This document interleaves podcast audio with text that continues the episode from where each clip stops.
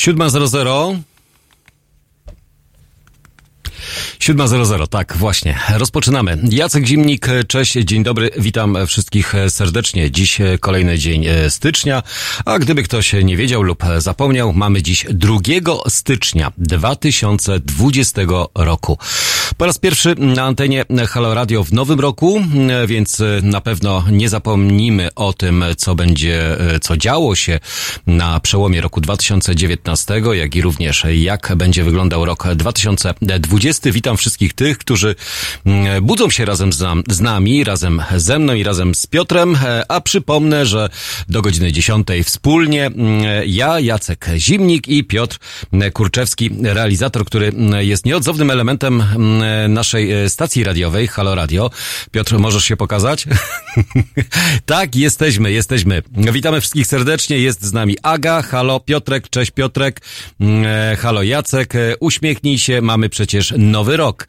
No tak, trzeba się uśmiechać, bo cóż innego nam pozostaje w obecnej sytuacji, gdy rzeczywiście mamy za sobą albo przeogromnego kaca, albo przeogromne wrażenia i wspomnienia po nocy sylwestrowej. O tej nocy sylwestrowej, może drugiego to już nieco spóźniony temat, ale myślę, że przy pierwszej mojej audycji warto sobie też powiedzieć, jaki był ten wasz Sylwester. Udany, nieudany, czy huczny, czy bardziej wyciszony w gronie znajomych, bliskich, a może gdzieś właśnie wyjechaliście sobie poza granice swojego miasta, a może nawet i poza granice kraju. O tym między innymi dziś będziemy rozmawiać, jak również będziemy rozmawiać o tym, co nas czeka w roku 2020. Nie brakuje różnego rodzaju zmian, czy to w ustawach, e, zmian e, w cenach albo e, proponowanych zmian, które będą nadchodziły z miesiąca na miesiąc. To warto wiedzieć, warto sobie przypominać o tych rzeczach i o wydarzeniach, które będą miały miejsce. Na dobry początek tradycyjnie rozpoczniemy od warunków prognozowo-pogodowych, czyli jaka pogoda nas czeka w ciągu najbliższych tych kilku dni. Przed nami, no jakby nie patrzeć, tutaj z Piotrem rozmawialiśmy właśnie, że gdyby ktoś sobie dobrze poukładał kalendarz w swojej pracy, to mógłby mieć naprawdę niezły urlop. E, świąteczno, sylwestrowo, poświąteczny. E, no, rzeczywiście, można byłoby go spędzić w, w sposób całkowicie nieroboczy, e, chociaż my, jak zawsze, do waszej dyspozycji jesteśmy cały czas i cały czas jesteśmy na antenie. Przed nami jeszcze dwa cieplejsze e, dni. W piątek temperatury pokażą nawet 8 stopni Celsjusza. Później termometry e, zaczną może nie spadać, ale na termometrach zacznie pojawiać się mm, e, zdecydowanie mm, chłodniejsze, mm, wręcz zbliżające się ku zerze temperatury. W wielu regionach kraju pojawią się opady deszczu, deszczu ze śniegiem i śniegu. Drugi dzień nowego roku zapowiada się pogodnie. Termometry pokażą maksymalnie maksymalnie od 2 stopni Celsjusza na Suwalszyźnie do 7 stopni na Dolnym Śląsku. Słaby umiarkowany wiatr powieje z zachodu. Ciepły piątek, później e, chłód, e, tak e, przynajmniej zapowiada Instytut Meteorologii i Gospodarki Wodnej. Na piątek synoptycy prognozują opady deszczu na Pomorzu, poza tym będzie pogodnie. Na termometrach zobaczymy maksymalnie od 3 stopni Celsjusza na Suwalszczyźnie do 8 stopni na Dolnym Śląsku. Umiarkowany i dość silny wiatr z południowego zachodu w porywach osiągnie prędkość do 60 km na godzinę. W weekend, y, bo przed nami, no jakby nie patrzeć, kolejny weekend. Ja już nie wiem, naprawdę można rzeczywiście zwariować. Y, z jednego weekendu, takiego może niezapowiedzianego, sylwestrowego, mamy już y, tuż, tuż kolejny weekend, więc dziś czwartek, a jutro tradycyjnie piątek weekendu, początek. Chyba najdłuższy weekend na przełomie tego roku. Zrobi się nam nieco chłodniej. W sobotę w całym kraju może padać deszcz i deszcz ze śniegiem. Na wschodzie śnieg, temperatura maksymalnie wyniesie od 2 stopni Celsjusza mm, e, na wschodzie do 5 stopni na Pomorzu. Zachodni wiatr powieje dość silnie i silnie w porywach do 70 mm, kilometrach, mm, kilometrów. W niedzielę, jeżeli już gdzieś będziecie się wybierać, to warto też wiedzieć, że pogoda będzie na, e, no będzie pogodna na zachodzie kraju. W pozostałych regionach spodziewajmy się przelotnych opadów śniegu. Termometry pokażą maksymalnie od 0 stopni znów na Suwalszczyźnie do 4 stopni na Pomorzu. Na Suwalszczyźnie chyba jest najchłodniej, przynajmniej patrząc na wszystkie temperatury i na to, jakie są warunki pogodowe. Umiarkowany i dość silny wiatr w porywach rozpędzi się do 60 km, powieje z północnego zachodu. Przed nami jeszcze oczywiście święto Trzech Króli. No to, to właśnie rozciągnięcie tego nieco długiego weekendu na Podkarpaciu e, przelotnie e, padać będzie śnieg. Mieszkańcy pozostałych regionów będą cieszyć się e, pogodną aurą. Na termometrach zobaczymy maksymalnie od minus jednego stopnia Celsjusza na Suwalszczyźnie do 4 stopni na Dolnym Śląsku. Zachodni i południowo-zachodni wiatr okaże się słaby i umiarkowany. To warunki pogodowe, które nas czekają w ciągu najbliższych kilku dni. Gdybyśmy rzeczywiście mieli planować sobie jakikolwiek wyjazd, no to wiemy, że na pewno nie nie zabieramy e, zimnych, znaczy ciepłych, e, zimowych e, kurtek. Po prostu to taka pogoda wiosenna, rzekłbym nawet, a inaczej na to spojrzeć się absolutnie nie da, więc myślę, że warunki pogodowe są sprzyjające różnego rodzaju wypadom, wyjazdom, a może również i temu, żeby po prostu słuchać nas codziennie. Od godziny 7 do godziny 10. Mm, e, dziś o polityce zapewne e, też nam e, nie zabraknie mm, informacji, tych bardziej krajowych, a nie tych zagranicznych. Gdybyśmy mieli spojrzeć na rok 2019 z perspektywy już niestety odległego czasu, bo przecież mamy ten rok za sobą, jaki on był, czy on był dobry, czy zły, już możemy sobie powiedzieć teraz otwarcie, bo przecież on się zakończył dla nas, więc takie podsumowania, ale nasze, takie prywatne, indywidualne, indywidualne. Również chętnie Was posłucham i chętnie poczytam Wasze wpisy na naszym e, profilu. Pamiętajcie, że dostępni jesteśmy na YouTubie, dostępni jesteśmy za pomocą aplikacji, tam nas oczywiście słuchacie, bo tam można i słuchać tego, co mówimy, jak i również tego, co gramy. E, Aga i Roman, witam serdecznie wszystkich. Roman już z nami jest. Aga, Piotrek, e, uświadamiamy Jacka, czy o wtorkowym cichosza, ale co o wtorkowym cichosza? Sylwester. A u końcy, tak? no nie no, na razie to mm, mnie możecie uświadomić. E, ja nie wiem, gdzie był Sylwester. Każdy Sylwester spędzał e, no, e, albo w swoim własnym prywatnym gronie, albo wśród bardzo bliskich znajomych. Końca miał Sylwester, ale ten taki porankowy Sylwester, 7.00. No tak, widziałem ten poranek i powiem wam szczerze, byłem mile zaskoczony tym, że nagle ni stąd, ni zowąd o poranku w dniu sylwestrowym można bawić się tak przednie. No, to rzeczywiście i zabawa, i światła, i błyski, i różnego rodzaju elementy elementy dekoracyjne. Piotrek e, potwierdził, że tak, e, rzeczywiście to był udany początek dnia sylwestrowego, czyli tego dnia zabawowego, a później jak to się wszystko potoczyło, to już we własnym, prywatnym e, gronie każdy z Was jakoś tam próbował sobie to wszystko układać i jakoś sobie to zaplanować. Na pewno ci, którzy są miłośnikami siedzenia przed telewizorem, to albo oglądali jakieś fajne seriale, albo oglądali jakieś fajne filmy, albo po prostu rzeczywiście śledzili to, co dzieje się na poszczególnych kanałach telewizyjnych.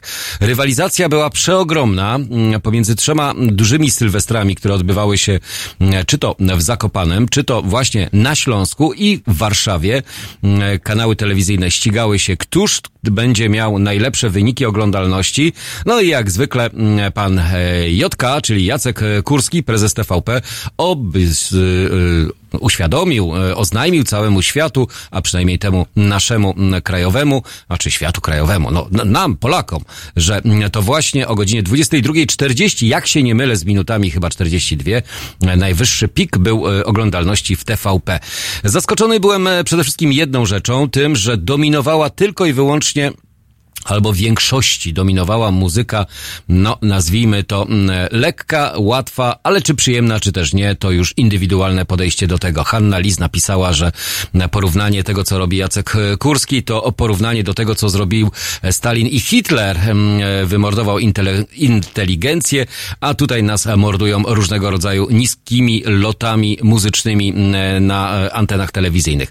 Ja uważam, że kwestia gustów muzycznych to jest kwestia indywidualna. Ktoś lubi lubi, to mm, oczywiście mm, słucha tego typu muzyki, a ktoś, kto jej nie lubi, no to albo ją omija, albo nie bierze do niej, nie bierze aż tak emocjonalnego mm, e, e, czynnika, takiego, który by wpływał na to, że porównywanie, bardzo myślę, że nietrafne porównanie do e, tego, w jaki sposób powinniśmy postrzegać daną muzykę. No ale cóż, każdy może oceniać sobie to, co widział lub to, co słyszał w dowolny, indywidualny sposób. Tak, Martyniuk, wiem, Zenek Martyniuk jest królem naszym wszechobecnym. Gdzie byśmy nie spojrzeli, tam Zenka wszędzie można usłyszeć albo zobaczyć. Ja mam propozycję, skoro brakuje kandydatów na fotel prezydenta, to skoro tak popularny jest Zenek Martyniuk, to może właśnie on powinien startować jako reprezentant polskiej części społeczeństwa, tego, które no, może go poprzeć, bo może nam jest taki potrzebny ktoś, kto będzie reprezentował albo będzie odzwierciedleniem większości społeczeństwa. Ja nie mówię, że tego dobrego czy tego gorszego, zostawiam to już bez komentarza, a skoro mówimy o komentarzach, to poranek to również e, poranny przegląd prasy. Dziś e, zajrzymy do tego, cóż tam nasi pismacy piszą, e, co opisują i co komentują, które gazety warto polecić, do których warto zajrzeć, a które warto szerokim łukiem ominąć. To tak samo jak ze stylami muzycznymi.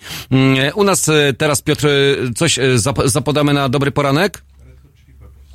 Red Hot Chili Peppers, e, czerwona papryka, bardzo ostra i bardzo dynamiczna, więc e, żeby was mocno rozgrzać i żebyście pozostali z nami, ze mną i z Piotrem do godziny 10 e, rano, no to Red Hot Chili Peppers.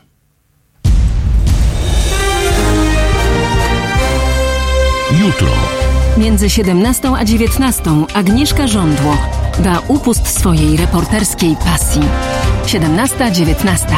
www.halo.radio. Słuchaj na żywo, a potem z podcastów.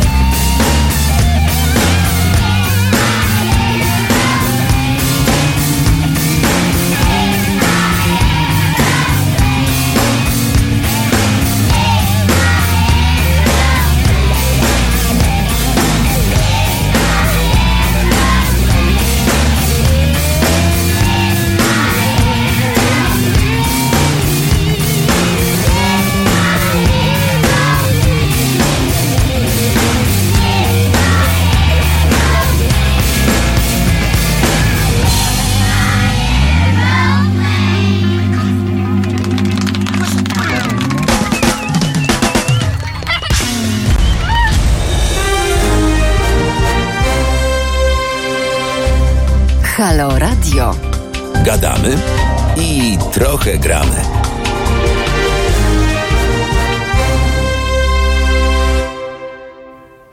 Gadamy i trochę e, gramy, gramy i dużo gadamy. E, A skoro mówimy o tym, e, co nas czeka w roku 2020, na pewno warto zwrócić uwagę i myślę, że wielokrotnie będzie powtarzane to na naszej antenie o wyborach prezydenckich. Zaskakujący wpis na w mediach społecznościowych e, posła lewicy Krzysztofa Śmiszka. Zasugerował, że będzie on kandydatem na prezydenta w zbliżających się majowych wyborach. Wszystko za sprawą tajemniczego hashtagu mm, e, hashtag Śmiszek 2020. Mm, e, mm, Życzę wszystkim dzisiaj dużo uśmiechu, bo jaki pierwszy dzień, taki cały nowy rok. Takie życzenia noworoczne za pośrednictwem Twittera złożył poseł, a być może również kandydat lewicy na prezydenta. Zaangażowanie w kampanię prezydencką e, Śmiszka może e, sugerować użyty we wpisie hashtag Śmiszek 2020. Mm, e, To nie pierwsza taka sugestia partnera Roberta Biedronia w mediach społecznościowych. 30 grudnia we wpisie podsumowującym rok na Facebooku napisał pierwsza niespodzianka już za kilka dni. To będzie coś, co z pewnością pochłonie mnie całkowicie przez najbliższe miesiące, przynajmniej do maja. Ale teraz cicho sza. Mm, Europoseł Robert Biedroń, e, prywatnie partner e, Śmiszka, skomentował wpis posła Lewicy słowami doczekaliśmy się. Możliwą e, deklarację Krzysztofa Śmiszka skomentował również przewodniczący klubu parlamentarnego Lewicy Krzysztof Gawkowski. Życzę wszystkim dzisiaj dużo uśmiechu, bo jaki pierwszy dzień, mm, taki cały nowy rok. To mm, napisał, no jest e, news. E, Krzysztof Gawkowski komentując właśnie wpis e, Krzysztofa Śmiszka. Czy rzeczywiście Krzysztof Śmiszek to dobry kandydat albo to jedyny możliwy kandydat, który jest w stanie być poświęcony na ołtarzu wyborów prezydenckich roku 2020? Czy to dobry kandydat? Pytanie, które mogę dzisiaj wam postawić, chociaż nie jest to absolutnie potwierdzone, ale już spekulacji nie brakuje dotyczących właśnie e, wyborów e, prezydenckich. Andrzej Duda e, w najbliższych e, wyborach e, o fotel prezydenta powalczy między innymi z Małgorzatą Kidawą-Błońską, Szymonem Hołownią. Obecna głowa państwa będzie miała jednak, jak widać, więcej rywali. Czy rzeczywiście konkurencja ze strony Krzysztofa Śmiszka to konkurencja istotna, na którą warto by zwrócić uwagę albo której może obawiać się obecny prezydent? Mm, Myślę, że mm, no może tutaj odnośnie myślenia to raczej y, pozostawmy je indywidualnie każdemu z nas, ale warto ocenić mm, taką kandydaturę, bo mieliśmy Andr- Andrzeja, mieliśmy y, pana Zandberga, Adriana, ja zawsze mówię Andrzeja, Andrzej Duda, Adrian Zandberg. No, niech tak będzie. Robert Biedroń pomiędzy tymi dwoma panami miała y, potoczyć się albo miał rozstrzygnąć się bój na fotel prezydencki. Takie spekulacje też przecież e, były cały czas. Robert Biedroń deklarował w 2019 swój start w wyborach prezydenckich, ale tylko deklarował, nie potwierdził go. E, Potem e, mm, pan Czarzasty mm, zasugerował, że to może właśnie Adrian Zandberg byłby dobrym kandydatem na fotel mm, prezydencki mm, przedstawicieli lewicy, ale jak widać lewica mm, nie do końca e, zjednoczona, bo e, z trójcy tej trzech muszkieterów dwóch się ostało, jeden pozostaje jednak e, też e, w nurcie lewicowym, ale mm, już nie we wspólnym ugrupowaniu politycznym. E, Dla mnie dobry wybór ma atutów dużo, a przy rezydencie każdy to orzeł. Czy, a przy prezydencie albo przy obecnym rezydencie, no tak, no faktycznie, będzie ubiegał się o rezydenturę ponownie na fotel prezydenta, reelekcja. E, Okej, ale padała też propozycja i padały sugestie, że może ktoś ze z grona e, lewicowych e, przedstawicieli, lewaczek, lewicowych, lewicujących, będzie to kobieta. No ale jak widać na arenie nazwisk nie pojawiła się żadna konkretna propozycja, więc pojawia się pan Śmiszek, który ni stąd, ni zowąd oznaczył się hashtagiem Śmiszek 2020. Może to jest jego promocja, może to jest e, zachęcenie do tego, aby mm, wokół tej osoby było nieco głośniej, czy rzeczywiście mm, uda się zachęcić i e, zmobilizować elektorat lewicowy do tego, aby właśnie w ten sposób mm, postrzegać e, przedstawicieli lewicy, którzy no, mają swoje e, entrée e, w Sejmie, no i teraz chcieliby mieć również swój czas w kampanii prezydenckiej. No bo jakbyśmy nie patrzyli, jedyne główne wydarzenie, które będzie przykuwało, przykuwało uwagę wszystkich e, mediów, to oprócz wydarzeń związanych m, z wymiarem sprawiedliwości, z sądownictwem i z tym, co nas czeka w roku 2020, no to właśnie wybory prezydenckie. Spekulacje, e, kampanie, m, e, gonitwy, walki, rywalizacje, sondaże pojawiające się co pewien czas i zapewne będące albo dające m, większą pewność danym kandydatom lub po prostu będą nas uświadamiały o tym, że tak jak większość społeczeństwa, w mm, ubiegłorocznym jeszcze e, pod koniec mm, ubiegłego roku, czyli pod koniec grudnia, mm, pojawiający się sondaż, który mówi, kto wygra wybory w naszym e, kraju, no to większość respondentów, e, to nie chodzi o to, kto powinien wygrać, tylko kto wygra wybory. To większość respondentów uznała, że obecnie piastujący swoje stanowisko prezydent Andrzej Duda powalczy i wygra i zwycięży wybory prezydenckie roku 2020.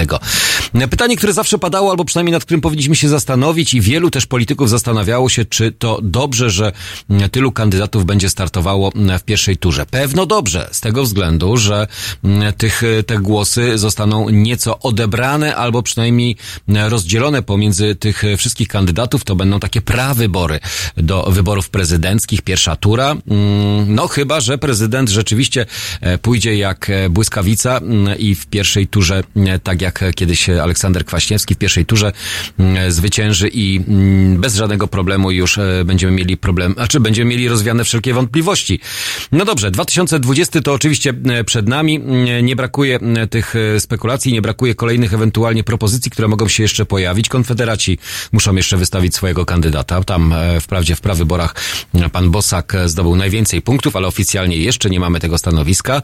E, Początek stycznia to dużo tematów pojawiających się właśnie z propozycjami i z tym, e, co e, ten nowy rok e, nam e, przyniesie. Ale jaki on będzie, tego nie jesteśmy w stanie absolutnie przewidzieć i tego nie jesteśmy w stanie w żaden sposób e, zdiagnozować. Wiemy na pewno, e, co nas e, czeka w roku e, 2020. Zajrzymy teraz do poradnej, znaczy co nas czeka. No nic nas nie czeka jeszcze. Na razie nas czeka to, że mamy 2 stycznia. Ja bym się nad tym tylko, mm, znaczy tutaj bym tylko stanął i nic więcej bym już więcej dalej nie mówił. No bo co będzie następnego dnia, tego nikt nie wie. Wiemy, co mamy dziś. Dziś mamy gazety, do których również zaglądamy. Ja tak lubię sobie zaglądać do porannych gazet, chociaż później, gdybym miał je analizować całościowo, to za wiele czego czasu nie mam, ale wam polecam, e, żeby zerknąć, mm, bo e, te analizy mm, ekonomistów, specjalistów, ale i również e, dziennikarzy piszących takie mm, notki, które pozwalają nam sięgnąć po te gazety, raz nas zachęcają, a raz zniechęcają. Więc, aby zachęcić lub zniechęcić, Rzeczpospolita dzisiejsza. Nie zapomnijmy o euro. Na pierwszej stronie, jak co roku w styczniu, namawiamy do debaty nad przyjęciem przez Polskę wspólnej waluty. Mm, Bogusław e, Hrabota. E, Mam e, świadomość, że propagowanie idei przystąpienia Polski do strefy euro jest jak głos wołający mm, na puszczy. Rządzący dziś Polską przyjęli za mm, aksjomat prymat waluty narodowej i mm, wbrew opiniom większości autorytetów ekonomicznych przekonują, że Polska bez euro rozwija się szybciej niż mm, e, sąsiedzi. Twarde dane jednak tego nie potwierdzają. Czytamy na pierwszej e, stronie. Warto e, z tymi danymi może się zapoznać, mm, warto je przeanalizować i może ponownie podejść do tematu. Czy artykuł zachęci mm, nie tyle co rządzących, ale zachęci mm, specjalistów od ekonomii o tym, aby ponownie zacząć dyskusję na temat przystąpienia do waluty euro? Wielokrotnie żeśmy rozmawiali na ten temat.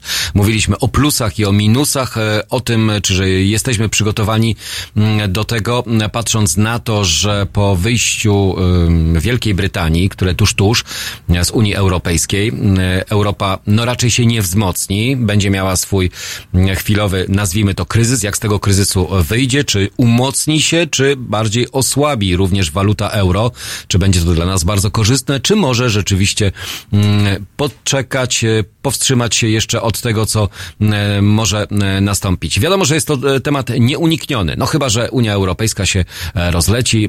Kiedyś pojawił się tak, taki sondaż, który źle był interpretowany, jak widzielibyśmy się w przyszłości, czy w strefach, w strefie granic, w strefie euro, czy poza tą, e, po, poza euro. Większość stwierdziła, że e, poza euro byłoby, znaczy poza mm, Unią Europejską byłoby nam lepiej, ale mm, to jest kwestia tego, jak zadane było odpowiednie pytanie. I tak większość e, Polaków e, jest zadowolona z funkcjonowania e, w rodzinie europejskiej, Mm, ale czy zadowoleni bylibyśmy z tego, gdybyśmy mieli zamiast złotówek mm, na przykład euro? No nie na przykład, no mielibyśmy euro. Ja myślę, że można by się było przyzwyczaić. Nie musielibyśmy biegać do kantorów, e, nie musielibyśmy... Mm, prze, przewalutowywać e, różnych kredytów. E, To są e, te rzeczy, które dla nas byłyby korzystne dla ludzi, którzy mają swój biznes, a współpracują z krajami e, zagranicznymi, tymi, które operują walutą euro, też dla nich byłoby to korzystne. E, Pewno w tych analizach e, pojawią się tego typu spekulacje. Warto przypomnieć również dziś, że przecież styczeń wielu, wiele razy to był moment przełomowy. Dokładnie m, 30, e, 30 rocznica reformy Balcerowicza. Poziom zamożności krajów, które przeszły transformację w odniesieniu do poziomów USA, udział e, eksportów w PKB poszczególnych krajów, plan, który miał ugasić e, pożar. M, Tak pisze dziś e, Rzeczpospolita. Początek e, 2020 m, to symboliczna 30. rocznica początku realizacji planu Balcerowicza, a szerzej m, patrząc e, początek transformacji ustrojowej w Polsce. Każdy kraj blisko wschodniego inaczej m, przechodził e, trudną drogę m, od socjalizmu do wolnego rynku, ale to Polska wyszła na prostą jako pierwsza mm, rozwijała się najszybciej. Czy można to było zrobić inaczej, lepiej, mniej radykalnie? Zadają pytania dziś dziennikarze Rzeczpospolitej. Znajdziemy odpowiedzi w środku. Między innymi odpowiadać będzie Leszek właśnie Balcerowicz, twórca tej reformy, Tadeusz Stryjczyk oraz Jerzy Koźmiński. Warto zapoznać się z tymi analizami, bo postrzeganie reformy Balcerowicza w tamtym okresie było bardzo negatywne, ale e, patrząc e, właśnie z perspektywy może 30 lat, e, nieco e, łagodniejszym okiem na to e, patrzymy, a może byłoby inaczej, a może byłoby lepiej, a może byłoby gorzej. Tego nie jesteśmy w stanie oczywiście rozstrzygnąć, analitycznie jesteśmy w stanie do tego podejść, a tak przynajmniej robi to dzisiejsza Rzeczpospolita. My wracamy do przeglądu prasy, jak i również do informacji y, 2 stycznia. No ma- mamy dzisiaj już 2 stycznia, kochani, 2020 roku. Mm, Bonnie, Bonnie Iver, e, Sunny Love, e, teraz na antenie Halo Radio. Halo. Marek Czyż, dzień dobry Państwu. Tak samo jak Wy, jestem konsumentem tego, co media produkują, chociaż robię w tym zawodzie. Ale jedno wiem na pewno, od Was, a od siebie trochę też. To menu, które nam jest serwowane codziennie, jest coraz bardziej jednostajne, coraz mniej urozmaicone i coraz bardziej ich, a nie nasze. Jeśli Państwo chcecie takiego medium, które będzie do Was mówiło, ale także z Wami rozmawiało, to musicie sobie stworzyć. Nie ma kłopotu. Są ludzie, którzy potrafią to zrobić. Trzeba ich tylko wesprzeć. Fundacja Obywatelska to jest dobry adres. Ona tworzy radio z wizją. Trzeba je wesprzeć. Ja w to wchodzę. A Państwu polecam. www.halo.radio ukośnik SOS.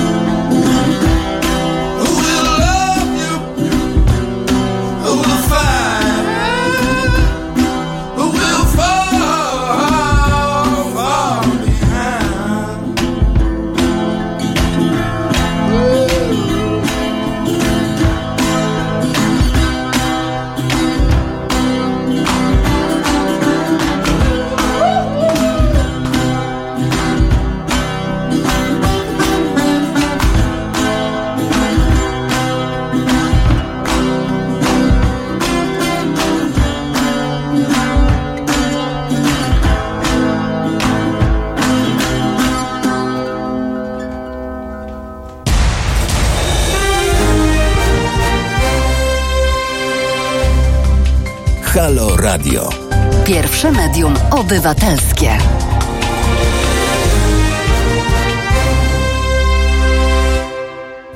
Pierwsze medium obywatelskie Halo Radio. Wracamy oczywiście nie tyle co do przeglądu prasy, bo przegląd prasy będzie nam towarzyszył e, dziś o poranku. E, Wczoraj e, dzień wolny, więc e, tej prasy nie było, więc to jest e, pierwszy noworoczny e, przegląd e, prasy.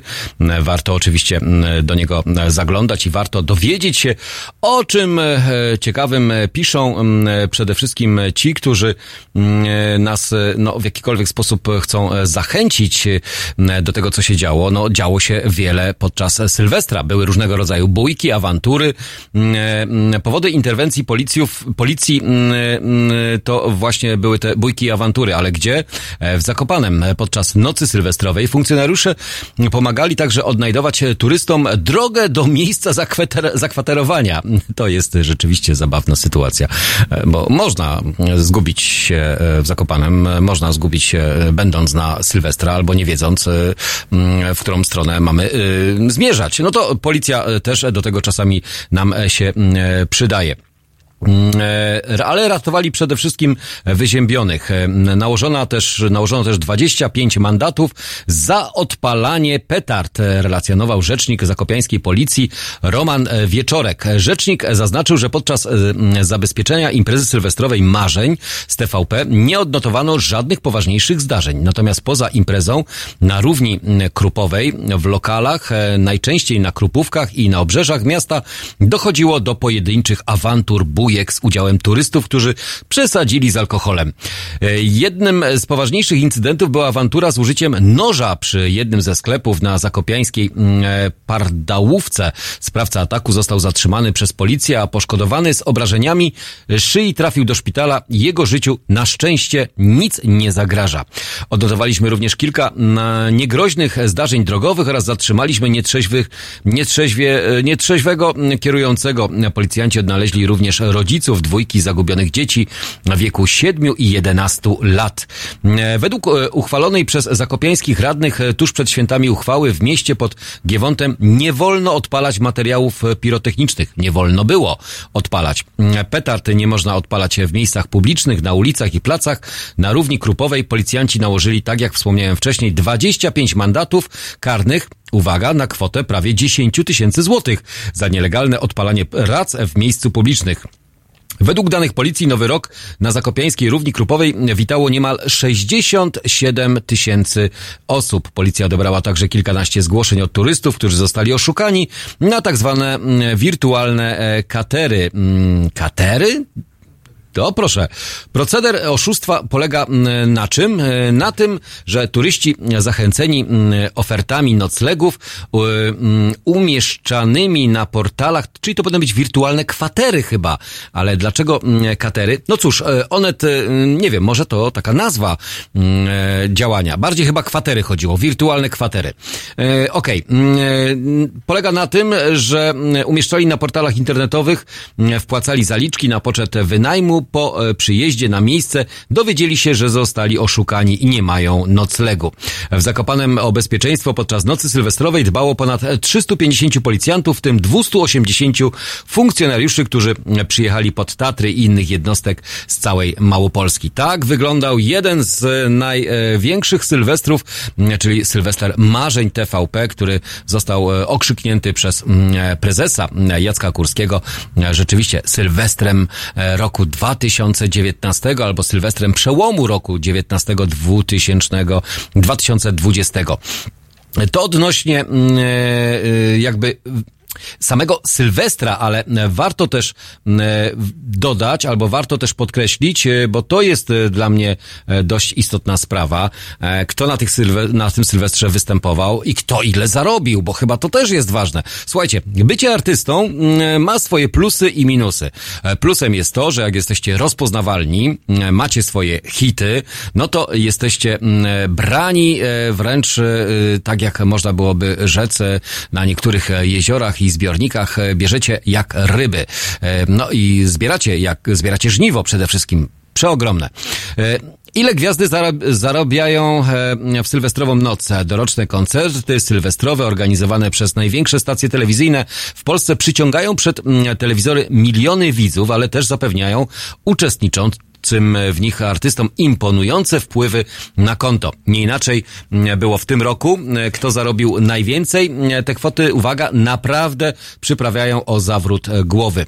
W tym roku trzy największe koncerty, które miały miejsce, odbyły się właśnie w Zakopanem. Tam organizatorem była telewizja e, polska, w Warszawie e, TVN i w Chorzowie telewizja Polsat.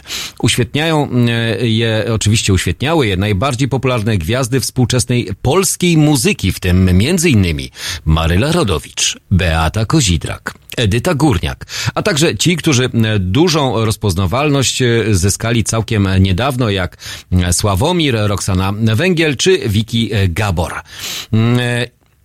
Nie jest tajemnicą, e, że tej nocy e, artyści byli w stanie zarobić krocie za wykonywanie od dwóch, no nazwijmy to do kilku, może czterech utworów. W poprzednich latach e, gwiazdą, która najwięcej zarobiła tego wieczoru była Edyta Górniak. Przed rokiem artystka za swój udział w Sylwestrze roku 2018 zabra, zebrała według Super Expressu 120 tysięcy złotych. Olbrzymie wynagrodzenie. Zgarnęły wtedy także Beata Kozidrak Maryla Rodowicz, które zarobiły odpowiednio 100 i 90 tysięcy. E, w tym roku największą garzę e, zajmie, e, zbierze i zebrała, no bo nie wiadomo, czy już dostała, czy dopiero dostanie te pieniądze. Wiadomo, że część zaliczki, część na przelew, część no, oficjalnie, może w kopercie. Edyta Górnia, która za swój występ w Warszawie według Super Expressu otrzyma 130 tysięcy złotych. Warto zwrócić uwagę na to, że Edyta Górniak to przecież gwiazda wielkiego formatu naszej polskiej sceny. Ale to nie zespół, z którym trzeba się dzielić. Więc Edyta Górniak e, przytula 130 mm, tysięcy e, złotych, taką samą e, kwotę, a czy no, może nie taką samą kwotę, ale według tabloidu tuż za nią na podium znalazła się Sylwia Grzeszcza, która również wystąpiła w Warszawie. Tej nocy zarobiła 100 tysięcy złotych.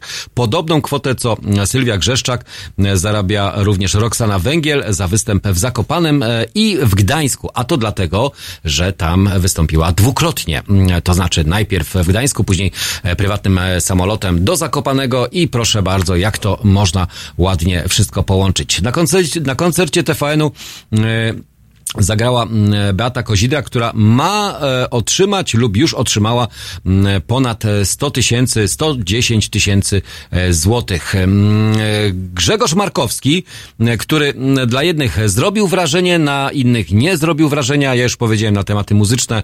Moglibyśmy tutaj długo rozmawiać tego, co się komu podoba, a co się komu nie podoba. Sylwester rządzi się całkowicie innymi prawami, swoimi własnym torem słuchalności i swoją własną publiką publiką, która e, albo słucha, a jak nie słucha, to przecież mnóstwo dostępności muzycznej jest na różnego rodzaju innych kanałach, czy portalach, czy w własnych zbiorach muzycznych, ale e, Grzegorz e, Markowski zebrał około 85 tysięcy złotych. Ewelina Lisowska otrzyma około 55 tysięcy złotych na konto Zenona Martyniuka. No właśnie, wspomniany Zenek Martyniuk, który przez ostatnie tygodnie, albo przynajmniej tuż przed zakończeniem zakończeniem roku 2019 wzbudził przeogromne emocje, a to poprzez e, swój benefis, a poprzez e, właśnie e, uznanie go chyba najbardziej rozpoznawalnym w ostatnim okresie człowiekiem mediów publicznych. Zarobił 8, zarobił 70 tysięcy złotych. Tyle samo otrzymuje Cleo. Z kolei Sławomir za sylwestrową noc według Super Expressu otrzyma 85 tysięcy złotych. Czy to dużo? Myślę, że to jest bardzo dużo. Z tego względu, że patrząc na to, że y, płyty albo to, co kupujemy w sklepach e, muzycznych, e, płyty CD, już nie cieszą się taką dużą popularnością, coraz łatwiej i szybciej dostępne są e, tego typu produkcje albo wydawnictwa, dostępne są za pośrednictwem internetu, to rzeczywiście to, co mogą nadrabiać artyści, to nadrabiają właśnie poprzez e, koncerty. Z koncertów żyją. No to mieć kilka takich e, sylwestrów w roku, mm, chociaż jest to rzeczą niemożliwą, ale mm, porównując e, skalę odbiorców, jak i również skalę pieniędzy, to rzeczywiście tym artystom warto być. Warto może spróbować, może ktoś z Was będzie starał się i po jakichś 20 latach albo może 30 latach również osiągnie taką wysoką półkę finansową Życzę wam tego wszystkiego, mm, e, a ja oczywiście nie zazdroszczę, cieszę się, że u nas artyści też mogą e, zarabiać. E, Patrząc na artystów zagranicznych, to i tak są niewielkie pieniądze w porównaniu z tym, co zarabiają ci nasi artyści. Niech im się mm, ten nowy rok 2020 mm, rzeczywiście powodzi i jeszcze większe osiągają sukcesy, a co do muzyki, to najlepsza muzyka jest na antenie Halo Radio, więc słuchamy tego, co jest u nas ACDC. No i proszę bardzo, taka klasyka to tylko i wyłącznie w Halo Radio. W niedzielę po kościele. Od 19 do 21 publicysta i wydawca Marcin Celiński będzie sumować tydzień wraz z gośćmi w studio i z Państwem. 19.21. www.halo.radio. Słuchaj na żywo, a potem z podcastów.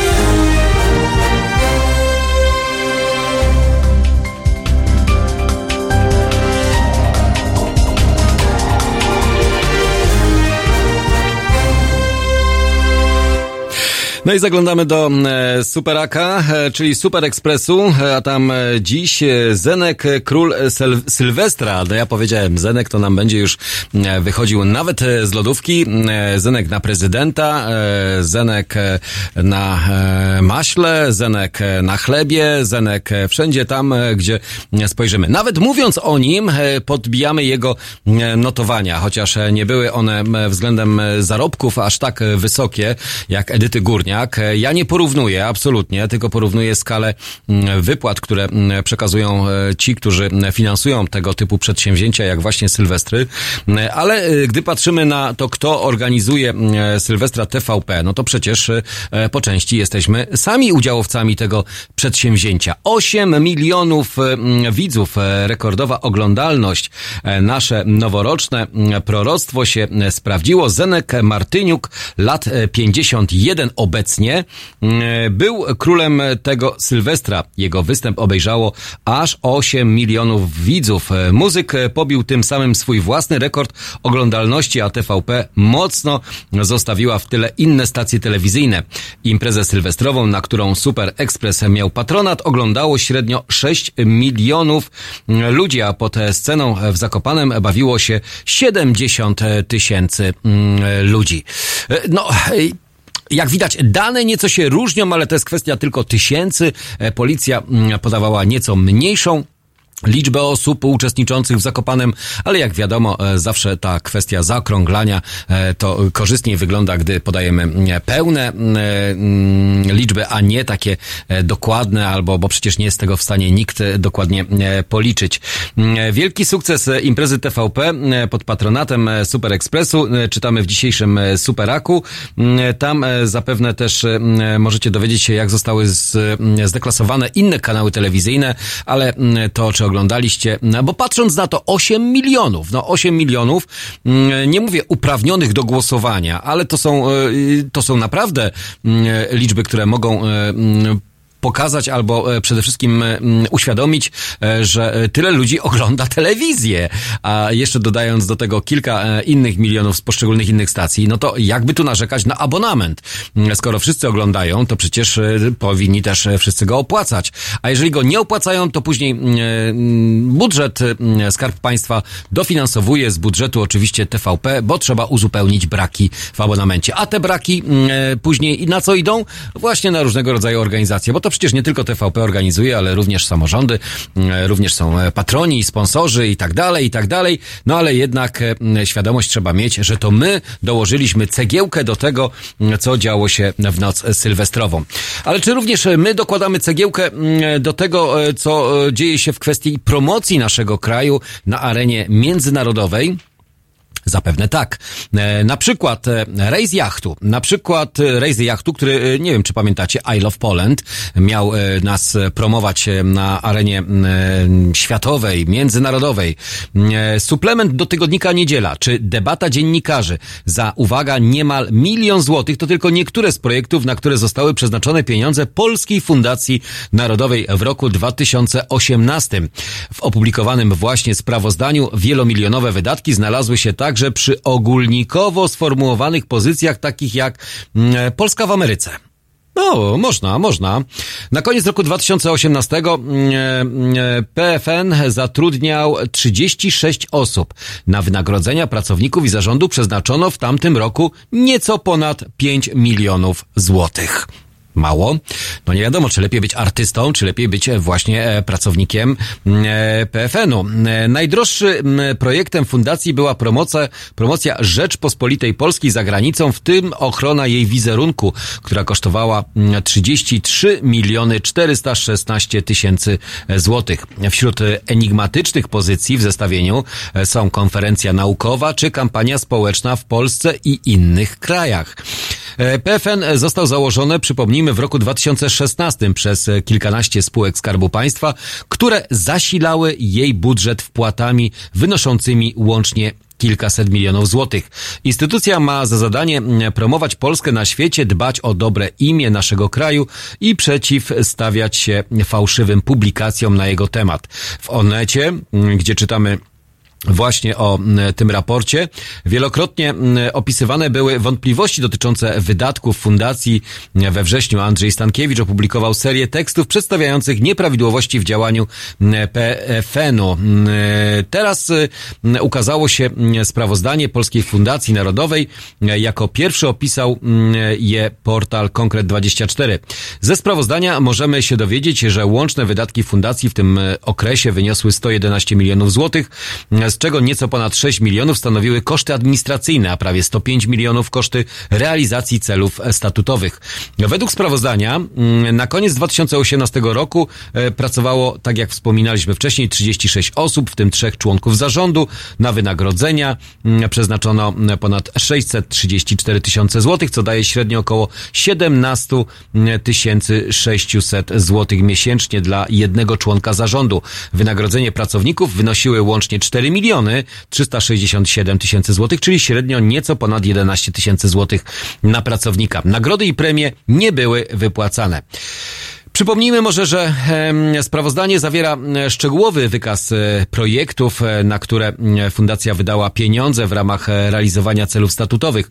Łączny koszt ich e, 48, a najdroższe projektów. Najdroższy okazał się ten, dosyć ogólnikowo nazywany Promocja Rzeczpospolitej Polskiej za granicą, w tym ochrona jej wizerunku, a także przeciwdziałanie rozpowszechnianiu w kraju i za granicą informacji i publikacji o nieprawdziwych treściach historycznych, krzywdzących lub zniesławiających Rzeczpospolitą Polskę i naród polski.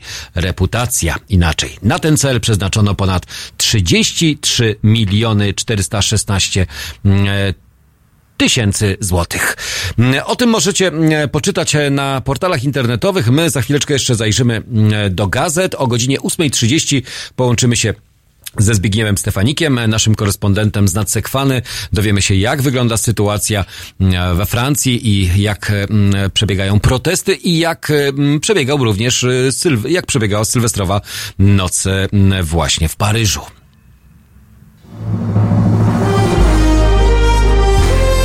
Halo. Kochani, e, bardzo gorąco chciałabym Was zachęcić do poparcia pewnej ważnej inicjatywy. Fundacja Obywatelska chce stworzyć medium obywatelskie, czyli radio z wizją. Takie radio, w którym każdy z nas, my, wszyscy obywatele, będziemy mogli powiedzieć, co naprawdę myślimy o rzeczywistości. Żaden polityk nie będzie maczał w tym swoich brudnych palców, także zachęcam Was bardzo serdecznie do poparcia tej inicjatywy, którą ja gorąco popieram. Niech powstanie medium publiczne. Pozdrawiam, Aleksandra Popławska. www.halo.radio ukośnik SOS.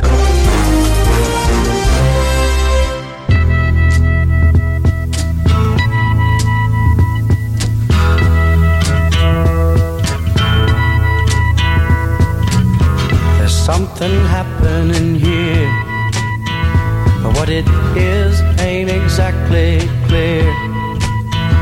There's a man with a gun over there, uh, telling me I got to beware. I think it's time we stop, children. What's that sound? Everybody, look what's going down.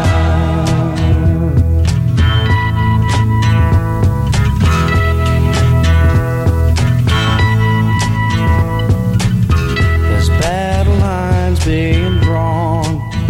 And nobody's right if everybody's wrong.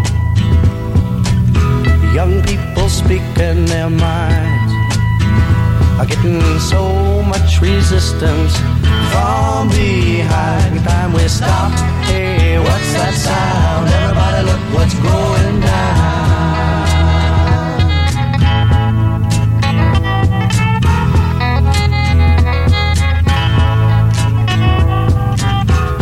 What a field day for the heat. Street singing songs and they carrying signs. Mostly say hooray for our side. It's time we stop. Hey, what's that sound? Everybody look what's going down.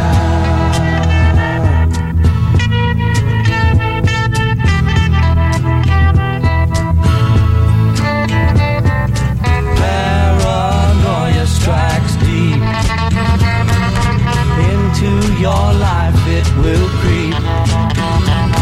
It starts when you're always afraid. Step out of line, the man come and take you away. We better stop. Hey, what's that sound? Everybody look what's going now. Stop.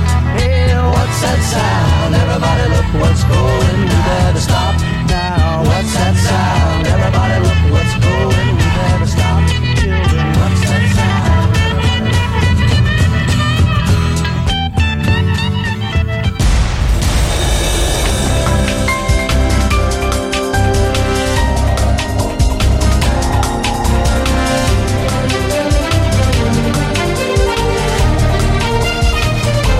Halo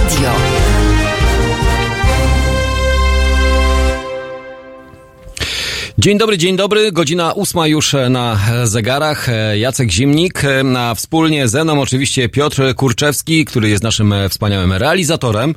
O poranku, w południe i wieczorem możecie też go spotkać, a co e, pewien czas nawet i też posłuchać, bo Piotr przecież też czasami nam się tu udziela na antenie. I to jest bardzo miłe i sympatyczne, gdy jesteście aktywni nie tylko e, wy, ale również my jesteśmy mocno aktywni, a przede wszystkim staramy się was pobudzić do tego, aby e, móc e, razem z nami ten poranek e, spędzać. Rocket e, Science e, na naszym e, czacie. E, Kiedyś jeszcze za komuny w TVP leciały często nie na Sylwestrze, ale jednak poezja śpiewana. A wczoraj patrzę jakiś Zenek Martyniuk, dno. No, ja już mówiłem, na temat gustów muzycznych możemy długo rozmawiać. Każdy zapewne ma swoje preferencje muzyczne, które chciałby usłyszeć na danym koncercie, a zaspokoić wszystkie gusta społeczeństwa, tak żeby się też e, i bawili, nie przynudzali, a utwory były radosne, pogodne, bo to przecież noc sylwestrowa. E, Ciężko repertuar czasami dobrać e, taki, który mm, byłby trafiony mm, w dziesiątkę. Można byłoby mm, porównywać, który rok sylwestrowy był lepszy, który był bardziej udany, który był bardziej taneczny, bardziej muzycznie dobrze dopasowany. Jak to Jedni mówią, line-up e, tegoroczny nie był aż e, tak e, mocno interesujący. Można byłoby powybierać z poszczególnych mm, sylwestrów mm, artystów, zebrać ich na jednym nowym placu i każdy z nas miałby go, mm, ten, nazwijmy to skład artystyczny, całkowicie inny. Ale przede wszystkim o co chodzi? O to, żeby Sylwestra spędzić rzeczywiście sympatycznie, miło i miło go wspominać. Niekoniecznie nie pamiętać, ale go wspominać dobrze. Więc e, wasze wspomnienia sylwestrowe, jakie one były albo jakie one są, no, co niektórzy pewno jeszcze nawet go nie skończyli, bo przecież e, tak jak tutaj wspominaliśmy, mamy przed nami kolejny weekend, e, a skoro jeden weekend taki środkowo-tygodniowy nam się pojawił, sylwestrowy, no to dlaczego by go sobie po prostu nie przedłużyć? Można go sobie przedłużyć, nawet mm, będąc i słuchając nas. A skoro jesteście, Tomasz pisze na czacie, dzień dobry, chciałbym zapytać, czy e, to prawda, że śpiewak poszedł do Republiki i zaczął e, jechać po Grodzkim. Nie wiem, czy to prawda, nie widziałem, e, nie oglądałem, nie słuchałem. Mm, Myślę, że jeżeli pojawi się Jan na naszej antenie, to sam się do tego odniesie i to jest chyba najlepsze rozwiązanie i najlepsza odpowiedź, więc e, nie będziemy tego tem- tematu kontynuować, bo też e, w tej materii mm, niewiele mam do powiedzenia. E, Okej, e, co do e, Sylwestra i co do nocy sylwestrowej, wiemy kto był, kto grał, kto śpiewał, kto ile e, zarobił, e, kto, e, kto dany kanał e, oglądał, e, kto był królem. E, Król podobno jest jedna, nie, to królowa jest tylko podobno jedna, ale jej jakoś nie było. E, Muzyczna królo, królowa. Doda, lubią ją ludzie czy nie? Nie wiem, jest kontrowersyjna, wzbudza emocje, ale Jakoś w tym roku chyba e, ktoś ją e, pominął. E, Może dlatego, że nic nowego nie wydała. Chociaż tutaj z Piotrem zastanawialiśmy się, czy Edyta Górniak coś ostatnio wydała, oprócz tego, że jej wydano prawo jazdy. A to w związku z programem telewizyjnym i nowym pro, projektem albo nowym takim, no, no, no, czymś nowym, e, co zostało stworzone przez e, komercyjną e, stację telewizyjną, a śledziliśmy to, albo przynajmniej śledzili to ci, którzy byli zainteresowani właśnie tym, jak boryka się z nauką, z nauką jazdy pani Edyta Górniak. A skoro mówimy o nauce jazdy, ci, którzy otrzymują prawo jazdy, to również będą, no, chyba mile, nie tyle co zaskoczeni, ale przede wszystkim zdruzgotani, bo przecież również e, w nowym roku wchodzą, e, nowy rok to nowe zmiany, e, które też nas czekają, e, dotyczące e, przepisów ruchu drogowego, które od stycznia roku 2020 wchodzą w życie. Również na koniec roku też pojawiły się pewne zmiany, ale warto sobie je przypomnieć. W nowym roku czeka nas sporo zmian w prawie drogowym. Kierowcy muszą spodziewać się nowych przepisów. Mm, Jakie to mm, przepisy? Od stycznia kierowcy muszą mm, liczyć się mm, właśnie z tymi zmianami. Niektóre ustalenia weszły w życie pod koniec roku 2019, inne zaczynają obowiązywać od początku stycznia, a e, kolejnych e, możemy spodziewać się w ciągu najbliższych miesięcy. Jakich zmian powinniśmy się spodziewać? Pierwsza zmiana w roku 2020 będzie dotyczyła rejestracji pojazdu. Po zakupie nowy właściciel będzie miał 30 dni na przerejestrowanie samochodu. W przeciwnym razie zapłaci nawet y, 1000 złotych kary. Obowiązek ten nie będzie dotyczył nowych samochodów, które będą traktowane jako towar handlowy. Wysokimi karami nie będą musieli przejmować się dealerzy. Nowe przepisy będą jednak dużym problemem dla importerów i sprzedawców samochodów używanych. Nowe przepisy wchodzą w, w życie od 1 stycznia 2020 roku. 6 grudnia weszły w życie przepisy dotyczące obowiązkowej jazdy na suwak i tworzenie korytarza życia w przypadku wystąpienia zatoru drogowego. Pierwszy przepis e, ma przyczynić się do usprawnienia miejsca ruchu, a drugi ułatwić przejazd służbom ratunkowym.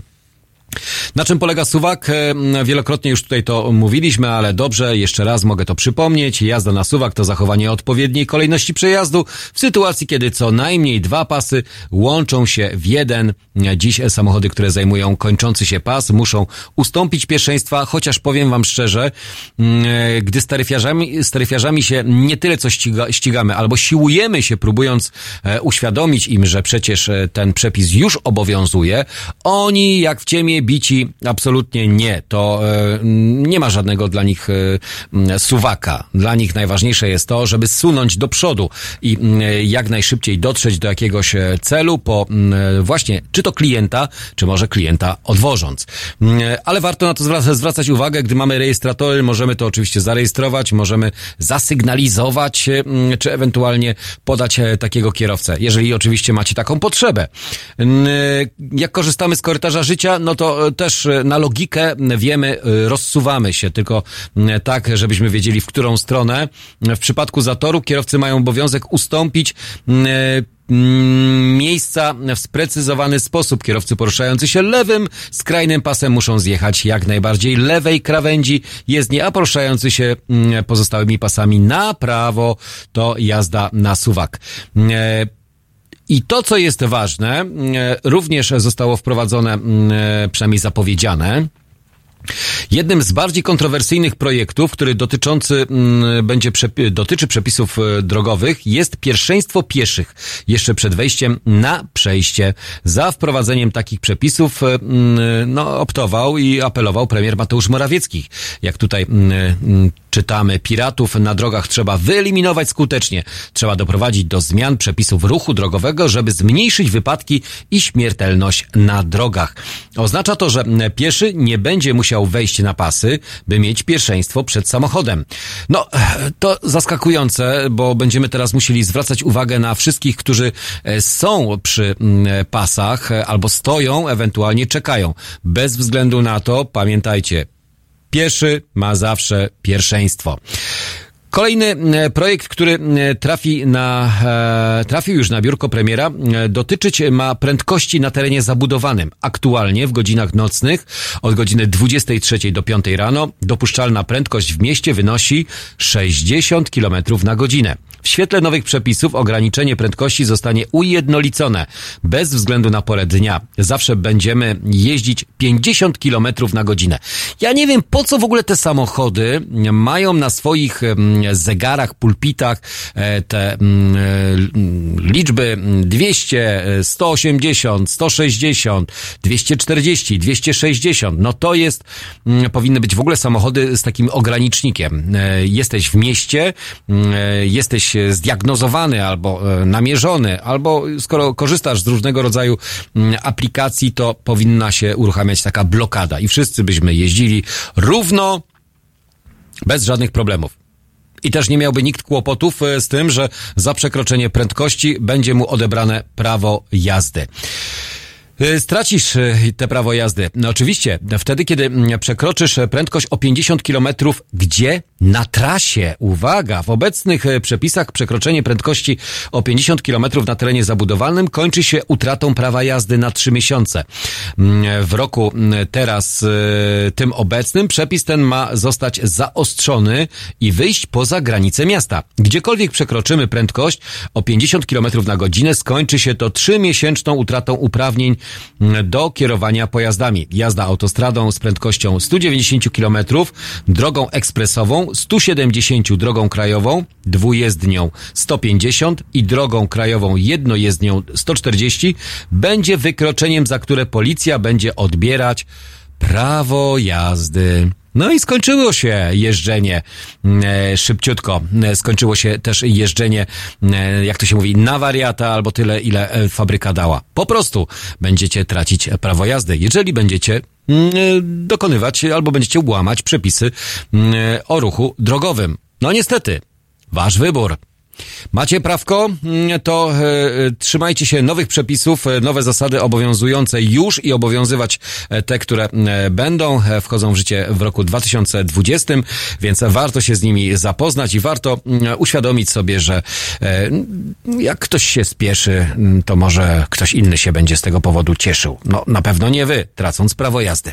My wracamy mm, do was dosłownie za chwilę, już o godzinie 8.30. Mm, e, Korespondent z Nadsekwany, Zbigniew Stefanik opowie nam o Francji, a teraz mm, e, chwila od, oddechu i chwila muzyki.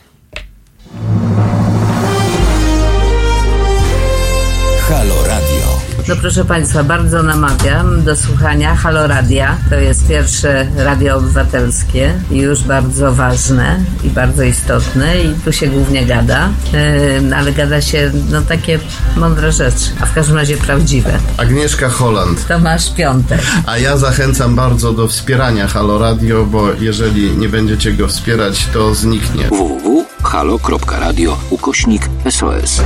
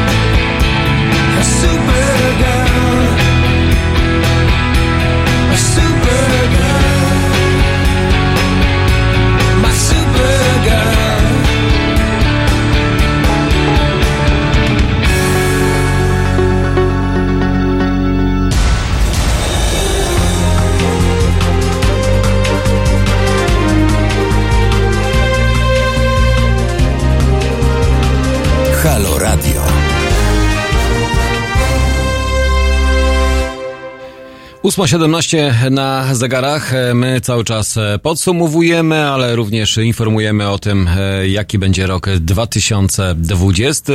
Ale w ocenie politycznej warto również zwrócić uwagę na najnowszy sondaż Super Expressu, gdzie według sondażowni Instytutu Badań Polister dla Super Expressu ocena najgorszych i najlepszych polityków. Nowy rok to czas podsumowań i rankingów, e, także w polityce. E, Sondaż e, może jednak e, zaskakiwać. E, To e, okazuje, bo okazuje się, że Polacy wskazują najlepszego i najgorszego polityka roku 2019. E, Pozostawili, e, uwaga, e, znaczy postawili na tą samą osobę. Jak sądzicie, kto jest najlepszym i najgorszym politykiem e, dwa w jednym? Taki Twix e, polityczny. E, No, czekam na jakąś odpowiedź. Ktoś zdąży? Policzę do trzech. Raz, dwa, trzy. Nikt nie napisał. Dobra, to ja wam podpowiem. E, najlepszym i najgorszym politykiem, jeżeli nie czytaliście jeszcze tego sondażu albo nie znaleźliście tej informacji, okazuje się prezes Jarosław Kaczyński, e, który uplasował się i w jednej kategorii, i w drugiej kategorii na miejscu pierwszym. E, Najgorszym e, politykiem e, według tej pracowni e, Polister dla Super Expressu Jarosław Kaczyński, e, no tak sądzi 39% badanych e, dla skali porównawczej. Grzegorz Schetyna 22%, a już e, później zdecydowanie niżej, mniej e, osób notujących e, procentowe, no może nie poparcie albo to, że nie akceptujemy danego polityka, to Donald Tusk 7%, Andrzej Duda 5%, e, Borys Budka 4%, Zbigniew Ziobro, Krystyna Pawłowicz, Robert Biedroń i Mateusz Morawiecki po 2 punkty procentowe. Czyli tak e, rzeczywiście Niewiele, chociaż i tak m, będąc na tej liście można mieć świadomość, że jedni lubią danych polityków, a drudzy absolutnie ich nienawidzą. To są właśnie ci e, politycy, których nie lubimy, czyli to są m, najgorsi politycy, ale na miejscu pierwszym Jarosław Kaczyński. Gdy spojrzymy na odwrotność, czyli najlepszych polityków roku 2019, e, to, że Jarosław Kaczyński jest na miejscu e, pierwszym, to już e, powiedziałem wam e, wcześniej, ale równocześnie albo e, na podobnym poziomie m, uplasowali się również Andrzej Duda, m, też 15 punktów procentowych, czyli tyle samo ile Jarosław Kaczyński. Na miejscu trzecim Donald Tusk, Mateusz Morawiecki m, z 13% e, poparciem m, tego, że właśnie jest najlepszym politykiem. Robert Biedroń, Borys Budka, Władysław Kosiniak-Kamysz, Adrian Zandberg e, między 6 a 4 punkty procentowe, Janusz Korwin-Mikke, Grzegorz Braun, Patryk Jaki, Małgorzata Kidawa-Błońska 2 punkty procentowe według e, sondażu. E, O czym to może świadczyć? E, O tym, że szeregowy polityk bardzo dzieli, jak to sam mówi o sobie, że jest szeregowym politykiem, prezes Prawa i Sprawiedliwości dzieli społeczeństwo na tych, którzy go lubią, e, bo uważają, że jest najlepszym politykiem i na tych, którzy go nienawidzą, uznając go za najgorszego polityka. Chociaż e, skala lubienia i nielubienia zdecydowanie e, większość go nie lubi. E, 39%. To tak z tych pytanych, uznając go właśnie za najgorszego polityka. Zaskakujące jest to, że i premier Mateusz Morawiecki, jak i również e, Małgorzata Kidawa-Błońska w tym e, zestawieniu mm, e, mm, znaleźli się na najgorszych e, polityków. E, mm, e, i oni, nie, Małgorzaty Kidawy-Błońskiej nie ma jako najgorszy polityk, ale jest jako najlepszy polityk, mm, zajmując tylko i wyłącznie, mm, znaczy uzyskując tylko dwa punkty procentowe mm, poparcia albo aprobaty ze strony e, społeczeństwa. Mateusz Morawiecki zdecydowanie większą e, ma liczbę punktów procentowych, 13%. No, e, tak to wygląda e, według sondażu. Jak wygląda to według nas? E, Myślę, że e, no, każdy indywidualnie do tego podchodzi. Wiadomo, że ci, którzy cały czas e, widnieją e, na pierwszych stronach gazet albo na konferencjach prasowych, mają e, większą szansę i większą możliwość przebicia się co do e, tego, m, w jaki sposób ich postrzegamy, ale nie zawsze m, ma to jakby przełożenie na e, rzeczywistość. To są nasze odczucia. Odczucia polityczne zazwyczaj wyrażamy podczas wyborów. Najbliższe wybory, wybory prezydenckie roku 2020 w maju nie są jeszcze absolutnie ogłoszone. Na razie znamy tylko listę ewentualnych kandydatów, którzy będą walczyli o fotel prezydencki lub kandydatek, e, bo jedna kandydatka takowa już jest, właśnie wspomniana Małgorzata Kidawa-Błońska. Rok 2020 mm, to e, też e, zmiany, zmiany, zmiany, podwyżki w sklepach e, w roku 2020. Em, Z jednej strony za co zapłacimy więcej, ale z drugiej strony możemy spojrzeć też na to, za co zapłacimy mniej, Mm, bo nie wszystkie, mm, podwy- nie wszystkie zmiany dotyczą tylko i wyłącznie podwyżek. Nadchodzący rok to czas wielu podwyżek w sklepach, nie wszystko jednak zdrożeje. Dzięki niższym stawkom podatkowym niektóre produkty będą tańsze. Choć rynek rządzi się swoimi prawami, często e, trudno o prognozy dotyczące cen reform podatkowych. E, Jesteśmy niestety pewni, zmiana stawek podatku akcyzowego i podatku od towarów i usług pozwala na prosty sposób e, stwierdzić, że zdrożeje, a co będzie tańsz- tańsze. Więcej zapłacimy na pewno i o tym wiemy za alkohol i papierosy. To już pewne. Po długiej batalii o ustawę w parlamencie prezydent podpisał nowelę o podatku akcyzowym. Efekt od nowego roku czyli już. E, Wzrosną ceny alkoholu i papierosów. E, Akcyza na alkohol i wyroby tytoniowe wzrośnie o 10%. Chodzi o wino, piwo, alkohol etylowy, wyroby winiarskie, wyroby tytoniowe, susz tytoniowy. Według resortu finansów zmiana stawek akcyzy na używki wynika przede wszystkim z rosnących kosztów przeciwdziałania skutkom społecznym i zdrowotnym konsumpcji napojów alkoholowych i wyrobów tytoniowych. Mm, Czyli co? Wniosek prosty. Mm, Palimy więcej, pijemy więcej, więc trzeba dbać o nasze zdrowie, a żeby dbać o nasze zdrowie, na to potrzebne są pieniądze. A jak te pieniądze najlepiej pozyskać? No właśnie podnieść e, akcyzę. Na zmianach poza e, zdrowiem ludzkim co jest e, pewne, zyska budżet, który bogatszy będzie o miliard 700 milionów złotych rocznie no to będzie co e, wydawać. Mm, Ile zapłacimy za używki? Mm, Oczywiście, jak e, szacuje resort finansów, e, wskutek podwyżki akcyzy, na przykład mm, półlitrowa butelka wódki może podrożeć, uwaga, o około 1 zł i 40 groszy. A cena półlitrowej puszki piwa wzrosłaby o około mm, 6 groszy. Wina o pojemności niecałego litra, czyli 0,75 litra, mogą podrożeć o no, 12 groszy. Droższe będą też papierosy, cena za paczkę będzie wyższa o około złotówkę. Ci, którzy nie palą papierosów albo używają różnego rodzaju suplementów albo zamienników, e, wchłaniaczy, pochłaniaczy nikotyny, ratunkiem dla palaczy narzekających na coraz wyższe ceny paczki papierosów, e, nie będą teraz elektroniczne papierosy. Od 1 lipca e, roku 2020, czyli tego, który już mamy od dwóch dni, Podatek e, akcyzowy obejmie płyn do e-papierosów i tak zwane wyroby nowatorskie. Mm, Stawka akcyzy na płyn do papierosów elektronicznych zgodnie z projektem ma wynosić 50 groszy za mililitr. Z kolei dla wyrobów nowatorskich będzie na poziomie mm, 141,29 e, groszy złotych za kilogram i 31% średniej ważonej, e, ważonej detalicznej ceny sprzedaży tytoniu do palenia. Akcyza na papierosy wyniesie 55 groszy za 1 ml płynu. Eksperci są zgodni, będą podwyżki. Nowe stawki VAT, nowe ceny. Nowa matryca VAT ma obowiązywać od 1 kwietnia. Rząd chciał ujednolicić i uporządkować stawki podatku od towarów i usług. Efekt, część produktów będzie droższa, a część tańsza. Przykładowo mm, tańsze będą owoce tropikalne i cytrusy, a także niektóre orzechy, na przykład pistacje.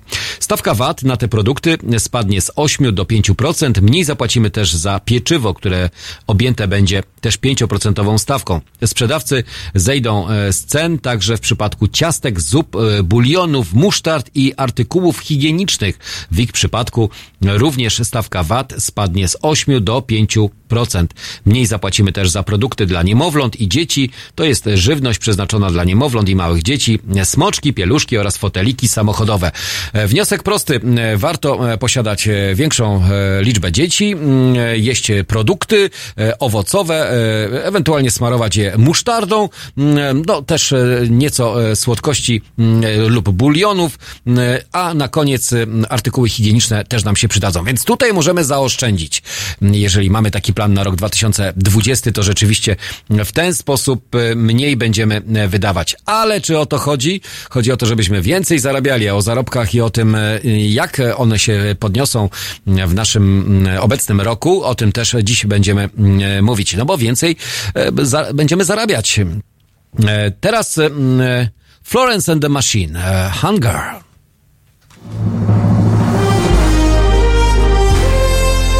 W poniedziałek O poranku między siódmą a dziesiątą budzi Państwa dziennikarz i aktywista obywatelski Roman Kurkiewicz, którego serce od samego rana bije po lewej stronie. Halo Poranek od siódmej do dziesiątej. www.halo.radio. Słuchaj na żywo, a potem z podcastów.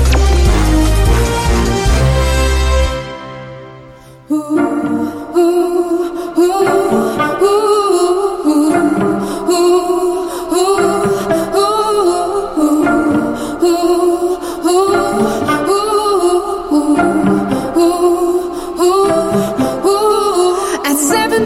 I started to starve myself.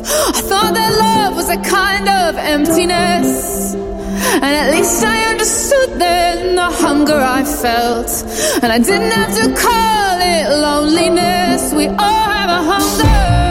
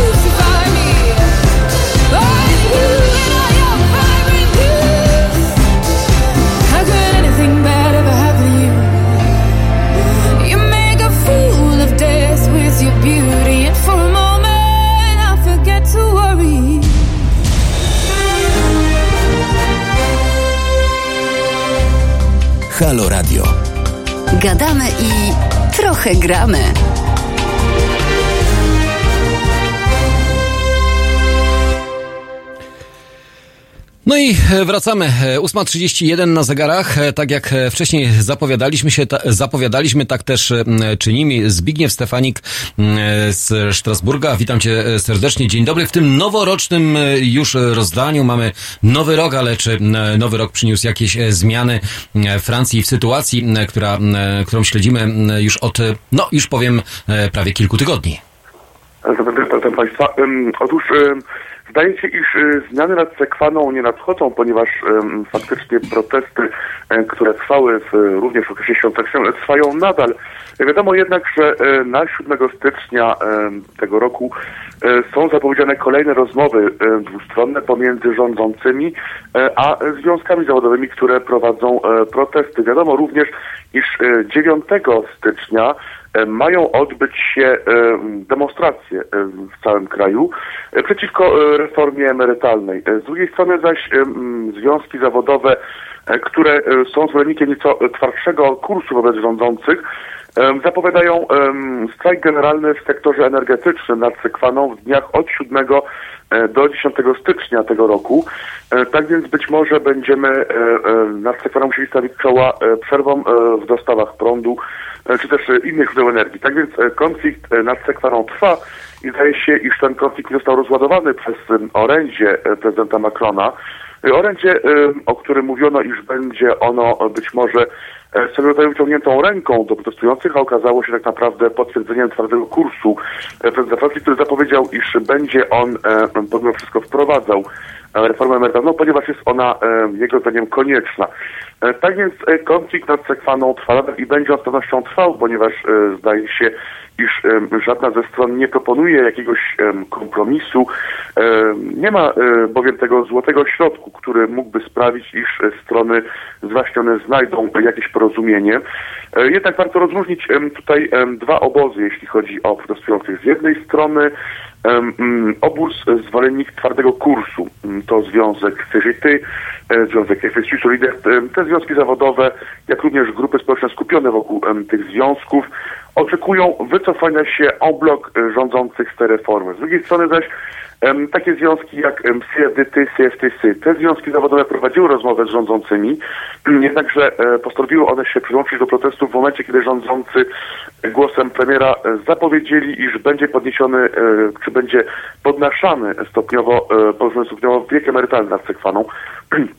To spowodowało, iż te dwa związki e, dołączyły wówczas do protestów. Jednakże związki te nie wykluczają e, nadal kompromisu. Ten kompromis e, być może mógłby być zawarty wokół składek emerytalnych, czyli podniesienia tych składek emerytalnych. Jednakże, jak już wspomniałem, na tym etapie konflikt trwa i być może e, rozmowy, które rozpoczną się 7 stycznia, e, przyniosą jakiś, e, jakiś przełom, czy też być może jakiś postęp. Jednakże na tym etapie nadal protestują pracownicy transportów komunikacji zbiorowej, tak transportów krajowych, jak transportów regionalnych, tak więc właściwie można powiedzieć, iż na tym etapie na zachodzie bez zmian. E, Czy możemy powiedzieć, że Sylwester dla e, mieszkańców e, Francji, dla Paryżan również był bardzo, mm, no nazwijmy to, no, kłopotliwy, newralgiczny, a to w związku z cały czas funkcjonującym, funkcjonującymi problemami w komunikacji. Czy odbył się, odbył się bez żadnych problemów? Nie, faktycznie, jak już wspomniałem, problemy występowały, jeśli chodzi o komunikację e, zbiorową, ale nie tylko w Paryżu, właściwie w, e, w całej Francji, e, gdzie trwają protesty w sposób mniej, też bardziej intensywny, jednakże protesty e, w przypadku komunikacyjnych trwają tak naprawdę we wszystkich francuskich miastach, e, e, nie tylko w Paryżu, e, w Bordeaux, Toulouse, e, również e, w Strasburgu e, strajkują, e, bowiem pracownicy kolei, co daje się we znaki, e, w całym kraju, e, w transporcie kolejowym e, regionalnym, jak e, krajowym.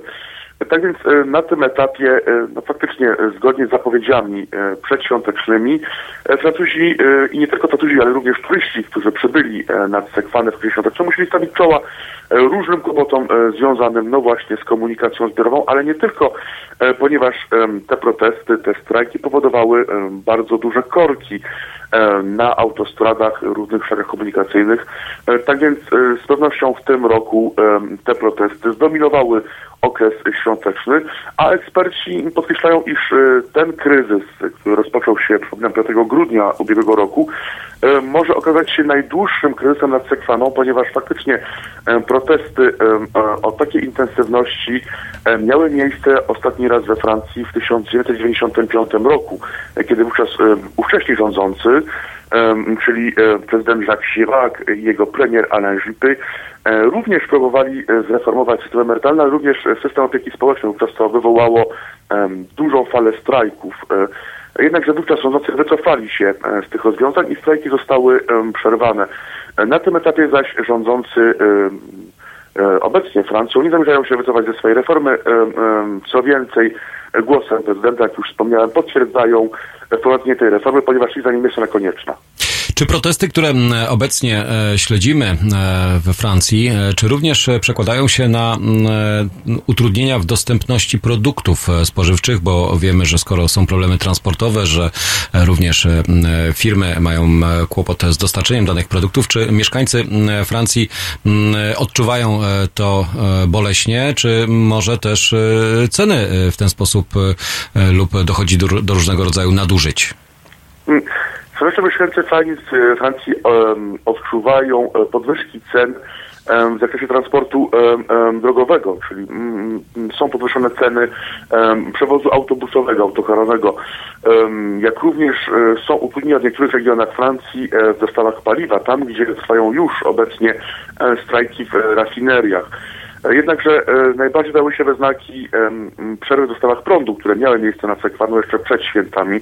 E, Te, przerwy sprawiły, iż faktycznie obawiamy się nad Sekwaną, iż podczas świąt zabraknie prądu.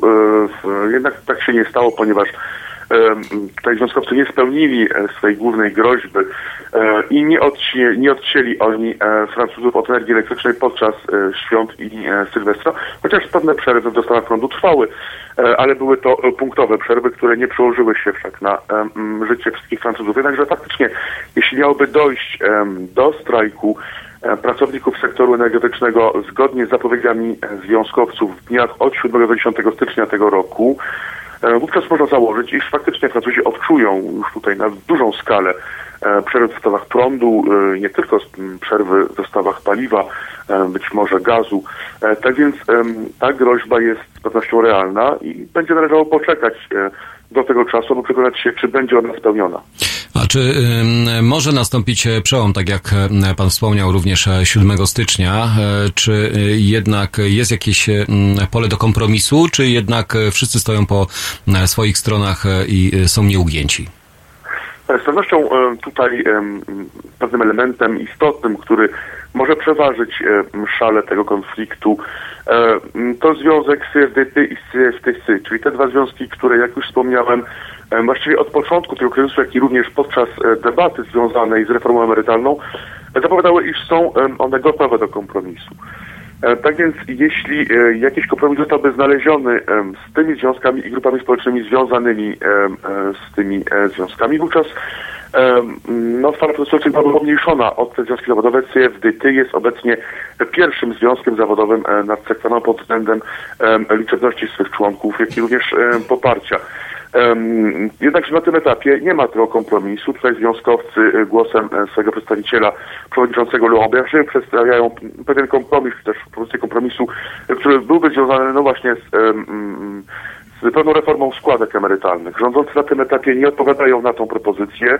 E, z pewnością e, 7 stycznia, em, kiedy rozpoczną się rozmowy, e, będą musieli oni się odnieść e, do tej kwestii. Jednakże na tym etapie e, spór ten trwa. E, Kolejna kwestia to kwestia e, poparcia społecznego, ponieważ faktycznie e, ostatnie sondaże jeszcze przedświąteczne wskazywały dość wyraźnie na to, iż protestujący tracą poparcie społeczne. sondaż przedświąteczny pracowni ELAB zrealizowany na telewizji BFM TV wskazywał na to, iż przed samymi świętami protest na kolei i inne protesty, strajki popierało około 57% respondentów. Tak więc to poparcie topniało z tygodnia na tydzień e, i tak naprawdę protesty powodowały, iż e, e, ich autorzy tracili poparcie około 3 punktów procentowych tygodniowo. Tak więc z pewnością e, strajki, które dały się we znaki Francuzom w okresie świątecznym, e, nie tylko Francuzom, e, tym wszystkim, którzy musieli się, chcieli się przemieścić na Sekwaną, spowodują, jak wszystko to wskazuje, kolejny spadek poparcia społecznego dla tych protestów. I jeśli miałoby się okazać, iż na przykład kolejne sondaże wskażą na to, iż pan Francuzi już nie popiera tych protestów, wówczas rządzący mieliby poważny atut negocjacyjny, który pozwoliłby im e, utwardzić swe stanowisko, a z pewnością pozwoliłby im utwardzić swe stanowisko podczas negocjacji. Tak więc e, zachowanie, e, stanowisko związków, którzy są gotowi do kompromisu, takich jak właśnie CFDT i CFTC, jak również kwestia poparcia społecznego dla tych protestów, to są te dwa czynniki, które zadecydują o tym, kto tak naprawdę zwycięży w tym kryzysie, kto tak naprawdę zwycięży w tej próbie sił. Zbigniew Stefanik, e, korespondent e, ze Strasburga. E, Dziękujemy bardzo za relację. Dziękuję bardzo. Będziemy na bieżąco oczywiście również naszych słuchaczy informować o tym, co dzieje się nad Sekwaną i co dzieje się we Francji. Następnym razem zapewne też spytam o, tak zwaną sytuację gospodarczą, bo przecież tego typu protesty i tego typu strajki mają przeogromny wpływ na gospodarkę Francji. Jakiego rzędu są to straty, bo o najważniejszych wydarzeniach e, to, to jest chyba najważniejsze wydarzenie, które mijającego roku przykuło uwagę m, nie tylko mediów e, francuskich, ale społeczeństwo francuskie. Rok 2020 m, większość e, Francuzów liczy na przełom e, w tym e, proteście i w dojściu do porozumienia, czy po 7 stycznia takowe e, nastąpi. Można byłoby spojrzeć również na to z naszej perspektywy, że e, wszelkiego rodzaju protesty i zainteresowanie społeczne danym tematem e, z każdym tygodniem gaśnie. Jeżeli mówimy o protestach, czy mówimy o praworządności, czy o wymiarze sprawiedliwości, o nowelizacjach ustaw, które również są, mają miejsce w naszym kraju i są zapowiadane przez obecną władzę, to jakby zainteresowanie tym tematem Mm, to tak jak e, z zmęczeniem materiału mm, albo materii. E, Po prostu e, gaśnie mm, w miarę następnych tygodni, albo się do tego przyzwyczajamy, albo po prostu już jesteśmy mniej tym zainteresowani, bo nadal nie ma to żadnego przeogromnego wpływu na nas osobiście. Mowa oczywiście o wymiarze sprawiedliwości, co innego to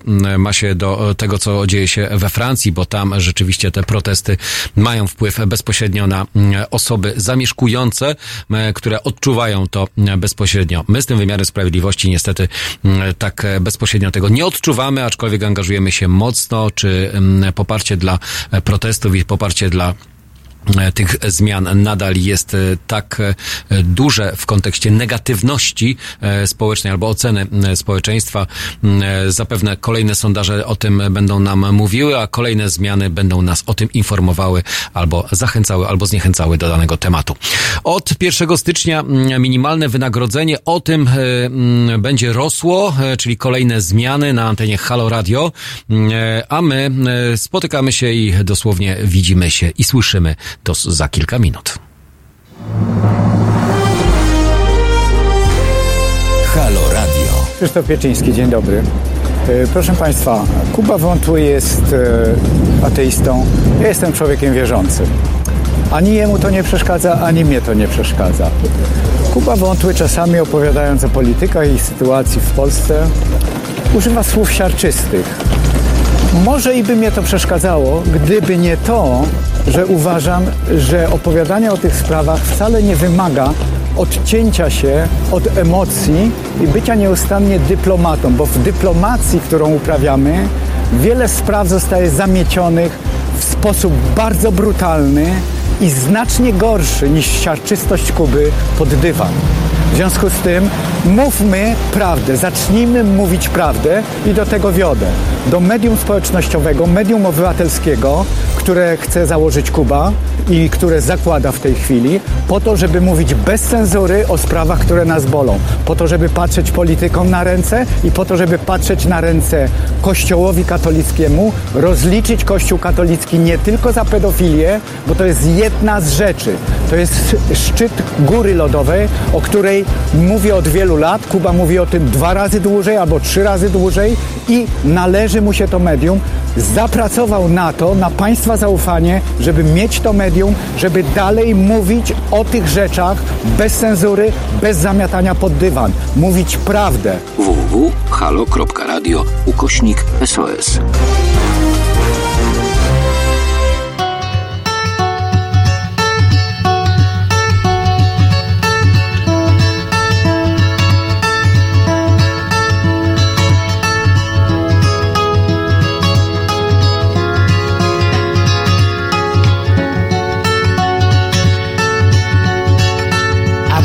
To the morning sky first.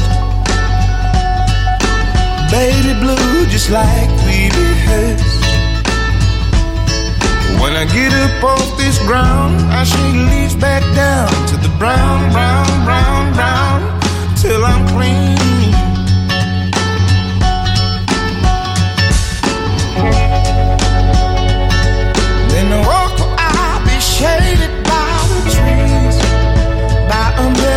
Green mile. I'm headed to town, town, town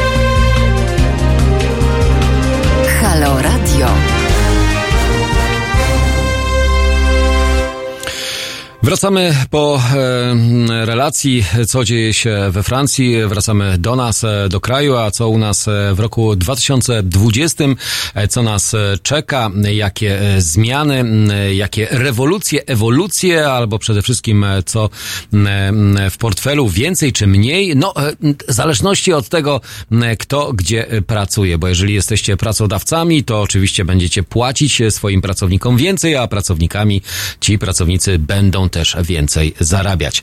Od 1 stycznia minimalne wynagrodzenie wzrasta, uwaga, o 350 zł i wyniesie 2600 zł brutto. Mówimy o kwotach e, brutto.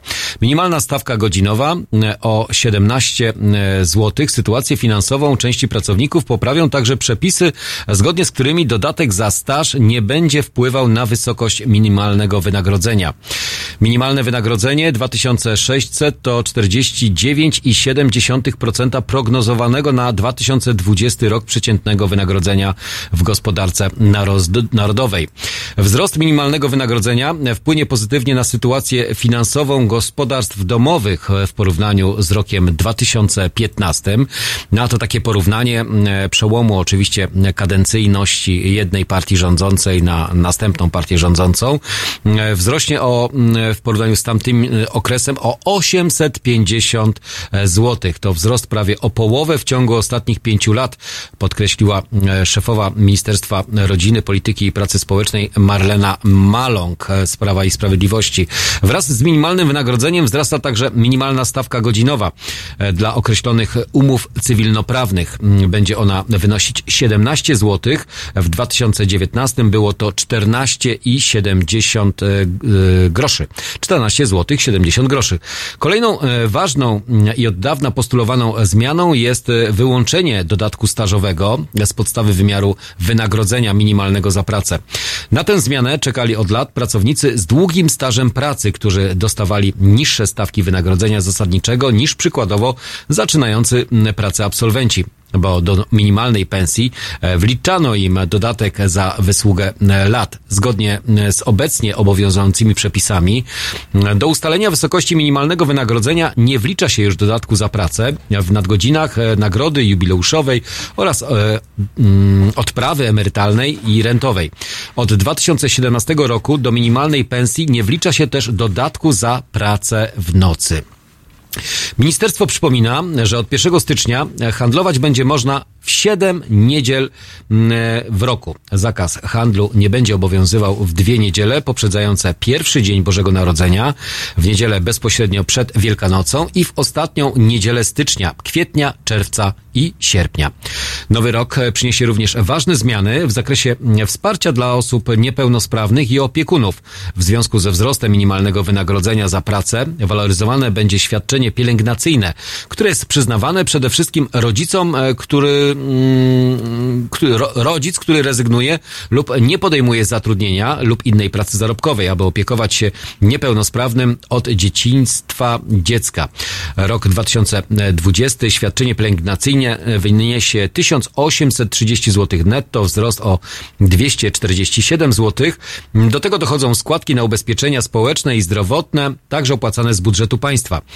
Od 1 stycznia również wzrasta mm, dofinansowanie dla warsztatów terapii zajęciowej, mm, zakładów aktywności zawodowej.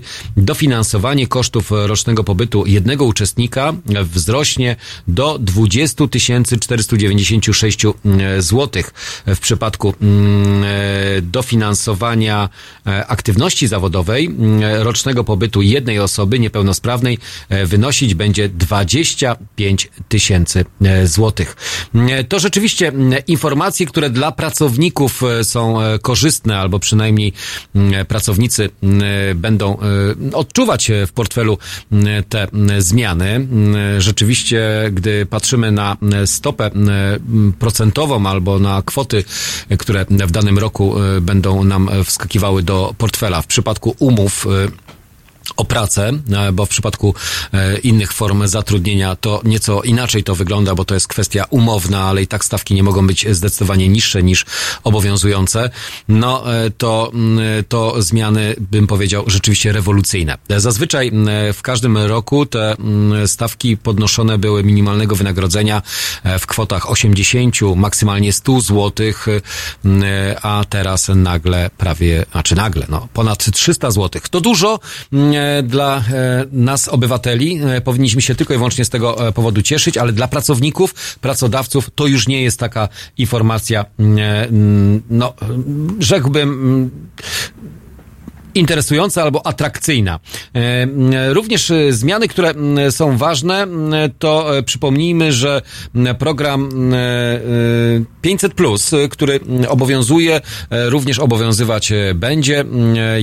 E, jedynym plusem tego wszystkiego jest to, że nie musimy składać e, ponownie wniosku, chyba że narodzi nam się nowe dziecko, e, będziemy mieli nowego członka rodziny, to wtedy ten wniosek składamy, a tak te wnioski, które były składane w roku ubiegłym będą obowiązywały, więc nie musimy tutaj spo, pon, pon- ponownie pojawiać się w urzędzie, e, żeby e, coś e, mm, no, poprawiać, czy ewentualnie jakiekolwiek wnioski dodawać kolejne. To myślę, że z tych takich ważnych zmian dotyczących finansowania m, istotna sprawa, która jest dla nas ważna, ale też patrząc na koszty, które niby nam z jednej strony wpływają, a czy koszty, no, dostajemy więcej pieniędzy, z drugiej strony też więcej wydajemy. Rząd zapewnia, będą przepisy o rekompensacie podwyżek prądu, energii, mm, której mm, zużywamy zdecydowanie coraz więcej, bo mamy coraz więcej urządzeń, chociaż są modele takie, że mm, modele funkcjonowania, gdzie staramy się oszczędzać, ale nie zawsze to oszczędzanie nam dobrze wychodzi. Rząd zrekompensuje a, ktoś tutaj do mnie dzwoni o samym poranku. A właśnie, nasz numer telefonu, żeby wam przypomnieć, to też możecie dzwonić. Dawać nam e, oczywiście cały czas relacje, jak e, ten wasz e, Sylwester roku 2019 na przełom 2020 e, wam się udał. E, 22 kierunkowe 39 059 22, ale my wróćmy jeszcze do tego, gdzie mamy tą rekompensatę. Rząd zrekompensuje gospodarstwom domowym wzrost cen prądu, uspokaja minister aktywów państwowych Jacek Sasin. W ostatnich dniach minionego roku prezes Urzędu Regulacji Energetyki zatwierdziła taryfy mm, y, taryfy prąd dla klientów firmy będą wyższe odpowiednio mm, y, Odpowiednio e, jedni e, zapłacą e, 12 i 11 e, procent, czyli mm, e, około 9 zł miesięcznie. Przypomnijmy, że e, wcześniej mm, URE zatwierdziły taryfy mm, firmy Tauron, która wprowadziła 12% podwyż- podwyżki. Klienci firm rozprowadzający energię, klient, klientów firm rozprowadzających energię e, podnosi e, na duchu e, sam Jacek Sasin. Rząd zrekompensuje gospodarstwom domowym wzrost cen prądu w roku 2020, aby nie płaciły za energię więcej niż w roku poprzednim. My, my pracujemy w tej chwili w ministerstwie nad projektem ustawy, który wprowadzi system rekompensat również za ten niewielki wzrost, przekonywał e, polityk w radiowej Trójce. Będzie to zrekompensowane obywatelom, gospodarstwom domowym, rodzinom e, polskim, dodał minister Jacek Sasin. Nie zdradził e, jednak szczegółów ewentualnych e, dopłat, w jaki sposób one mają być realizowane lub jak one będą wypłacały, czy m, będą m, na koniec roku jakieś anulowane ewentualne właśnie nadwyżki zużyć e, prądu, czy po prostu będą to rekompensaty w formie bonów, e, czy zwrotów e, naszych poniesionych kosztów. Ale propozycja, jak widać, na początku roku zawsze jest jakaś atrakcyjna, że skoro będziemy mieli świadomość tego, że jednak o te kilkanaście procent więcej będzie nas prąd kosztował, to gdzieś w perspektywie odległej jest nadzieja, że te pieniądze zostaną nam zwrócone. Czy tak rzeczywiście się stanie? Słowo powiedziane przez polityka to tylko i wyłącznie słowo, czas e, na realizację albo czas e, na to, aby rzeczywiście zostało to e, nie tylko wypowiedziane, ale również zrealizowane, przedstawione. No, patrząc na rok 2020 wcale on taki zły nie będzie, przynajmniej pod względem tych wszystkich podwyżek, dodatków, które mają nam zrekompensować właśnie te zmiany cen. E, Nie tylko e, zmiany cen produktów, e, ale czy akcyz, ale też właśnie cen związanych z prądem. To odnośnie podwyżek, to odnośnie tego, gdzie nam w portfelu więcej pieniędzy wpadnie, a gdzie nam wypadnie. Pearl Jam, I'm Mine, teraz na antenie Halo Radio, godzina ós dziewiąta, już dziewiąta na zegarach. No proszę, jak ten czas biegnie do godziny dziesiątej wspólnie z wami. No, takie pod, może nie tyle co podsumowanie, ale taka prognoza tego, co nas czeka m, z początkiem stycznia, abyśmy rzeczywiście budząc się e, tuż po Sylwestrze, a co niektórzy się jeszcze przecież budzą, mieli świadomość tego, że przecież mamy rok 2020, a w tym e, roku dużo e, zmian związanych e, z cenami. To zawsze tak na początku roku e, te zmiany e, nas zaskakują. A może nie zaskakują, może e, byliśmy na nie doskonale przygotowani i wcale nie jesteśmy zdziwieni. No, ja jestem zdziwiony.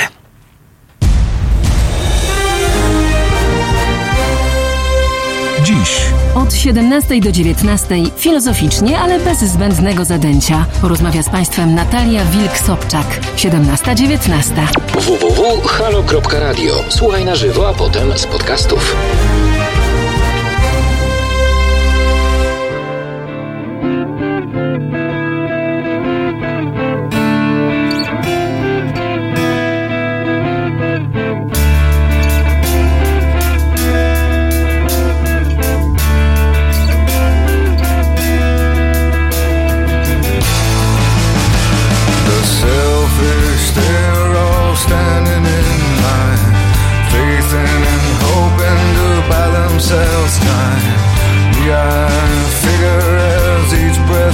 I only own my mind.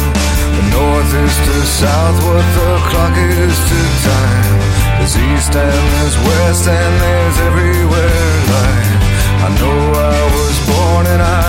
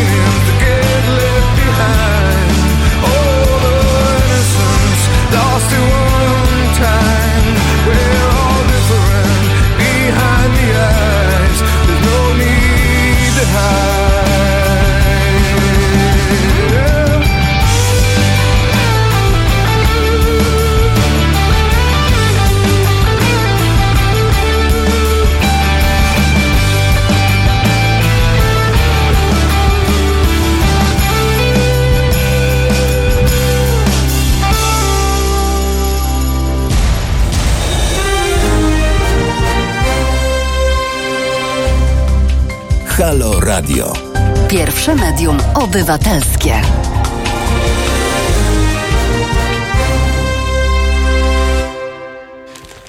Zaglądamy oczywiście jeszcze do e, porannej prasy. Tam e, również pensje wyższe. E, Tutaj podana kwota netto 240 zł, czyli tyle, ile wpada nam do portfela 340 brutto. Gdy patrzymy na pensja wyższa, te pieniądze, które rzeczywiście w naszym portfelu się pojawią. Najniższa stawka patrząc na netto kwoty to wzrasta z 1673 zł do 1920, czyli jeszcze do 2000 na rękę mm, e, brakuje nam raptem 80 zł, Mm, ale gdy już mamy kwoty brutto, no to wtedy całkowicie inaczej one wyglądają z 2250 do 2600. E, Kolejne mm, podwyżki, które zaplanowane są przez rząd i zapowiedziane przez obecną e, władzę, będą e, czekały nas e, już w roku mm, 2021. Ja wiem, że na początku roku 2020 mówić o tym, co nas czeka za kilka lat, e, to e, nie jest e, zbyt rozsądne, ale politycy, jak widać, mają ten rozsądek chyba wpojony albo przynajmniej wyuczony, aby zachęcić obywateli do tego, żeby właśnie obecną władzę bardziej lubić albo bardziej popierać. A może to w związku z zbliżającymi się wyborami prezydenckimi. W roku 2021 e, już minimalne wynagrodzenie netto wyniesie 2200 złotych. E, W roku 2, czyli brutto to będzie około 3000 złotych, mm, a już w roku 2023 e, najniższe wynagrodzenie ma wynosić 2900 złotych na rękę. Prawie 3000. E, Brutto to jest e, 4000. Jednak e, w porównaniu z krajami Europy Zachodniej e, Polska wciąż wypada bardzo blado. Mm, e, To mm, e, w przeliczeniu na euro najniższa pensja polska to 523 euro. W Wielkiej Brytanii jest niemal trzy razy taka jak pensja, e, pensje te mm, wyrównać. E, To pytanie zadają dziennikarze faktu. Szefowa Komisji Europejskiej Ursula von der Leyen chce wprowadzenia innymi europejskiej pensji minimalnej. E, Polskie związki e, zawodowe Solidarność i Forum Związków e, Zawodowych już zapowiedziały, że taka dyrektyw, że taką dyrektywę e, poprą e, w styczniu 2020 roku decyzję mm, ma podjąć Europejska Konfederacja Związków Zawodowych, zrzeszająca związkowców z całej Unii Europejskiej. Ile taka europejska płaca minimalna może wynosić? Około 60% e, mediany przeciętnej płacy. Nasza pensja minimalna już e, taki e, poziom osiąga, więc e, polscy pracownicy na tym by raczej nie zyskali, mówi faktowi Andrzej e, Radzikowski, szef OPZZ-u. Jak jednak zapewnia, finansowane są inne zmiany na plus e, dla Polaków. Chcemy, by mm, międzynarodowe mm, firmy płaciły pracownikom na takich samych e, stanowiskach e, porównywalne pensje, ujawnia Radzikowski. W tej chwili, na przykład we Francji, Włosi e, pracujący na tych e, samych stanowiskach, e, co Polacy, mają od nas e, trzykrotnie wyższe e, pensje. E, To e, Dobra informacja. Mm, Chciałbym, żebyśmy rzeczywiście zarabiali przynajmniej tyle, ile zarabiają mm, Europejczycy, ale do tego trzeba mm, przede wszystkim podnieść poziom e, naszej e, gospodarki. Gospodarka e, nie ma się wcale tak źle, a ze wzrostem cen, ze wzrostem zatrudnienia, znaczy nie zatrudnienia, ze wzrostem naszego wynagrodzenia, no to dla przedsiębiorców, no tak trzeba też spojrzeć na nich cieplejszym okiem. Mimo wszystko zmniejszą się, znaczy zwiększą się mm, oczywiście składki mm, opłat ZUS-owskich, bo to jak rosną e, wynagrodzenia, to też rosną składki. Nowa składka e, zmniejszy ci e, pensję. Wchodzą w życie ważne zmiany dla 3 milionów pracujących. Mm, Po największych przedsiębiorstwach mniejsze firmy muszą w roku 2020 wprowadzić u siebie pracownicze plany kapitałowe, czyli systemy dodatkowego oszczędzania na emeryturę dla pracowników, którzy zdecydują się na państwowe plany kapitałowe przystąpić, oznacza to mniejsze wypłaty na rękę. Chodzi o 3 miliony pracowników. Z ich pensji potrącane będą nowe składki. Od kiedy? E, Osoby pracujące w firmach zatrudniających e, od 50 do 249 pracowników e, pierwsze, pierwszych potrąceń mogą spodziewać się już w maju. Jeśli pracujący w mniejszej firmie zatrudniających od 20 do 39 pracowników po raz pierwszy dostaniesz niższą pensję w listopadzie. Ile wyniosą potrącenia? Podstawowa e, wypłata e, pracownika wynosi 2% mm, e, pensji brutto, czyli mm, jeśli e, mm, no, zarabiasz e, gdzieś e, 3,5 tysiąca e, wpłata do państwowego e, planu kapitałowego wyniesie 70 zł miesięcznie. Pracodawca e, dopłaci e, co najmniej 1,5% e, pensji, czyli w tym przypadku 52 zł i 50 groszy. Swoje dołoży państwo. Roczna dopłata to 240 zł jednorazowo, mm, e, 250. Mm, e, Uwaga, jeśli nie zamierzasz przystąpić do programu, musisz złożyć rezygnację. Możesz to zrobić w dowolnym momencie. Pieniądze mm, będzie można wypłacać po ukończeniu 60 roku życia. Mówimy oczywiście o tym planie kapitałowym. E, W wyjątkowych e, sytuacjach, na przykład w razie choroby swojej lub członka rodziny, można będzie po te oszczędności sięgnąć e, wcześniej. Można wnioskować i można apelować. Ważne zmiany również w podatku mm, e, 2020. O tym mówiliśmy pod koniec ubiegłego roku, czyli niedawno. E, Wszystkie podatki na jeden rachunek. E, To będzie to jest ogromna zmiana dla podatników. Od 1 stycznia każdy z nas będzie płacił podatki na swój indywidualny numer bankowy e, udostępniony przez skarbówkę. E, Po co takie rachunki są wprowadzane? Obecnie jest e, 400 urzędów skarbowych, które mają w sumie 1500 kont. E, Wpłacając e, podatek, nie trudno o pomyłkę. E, Teraz e, takich e, błędów e, po prostu ma nie być, albo ma, ma być ich zdecydowanie mniej.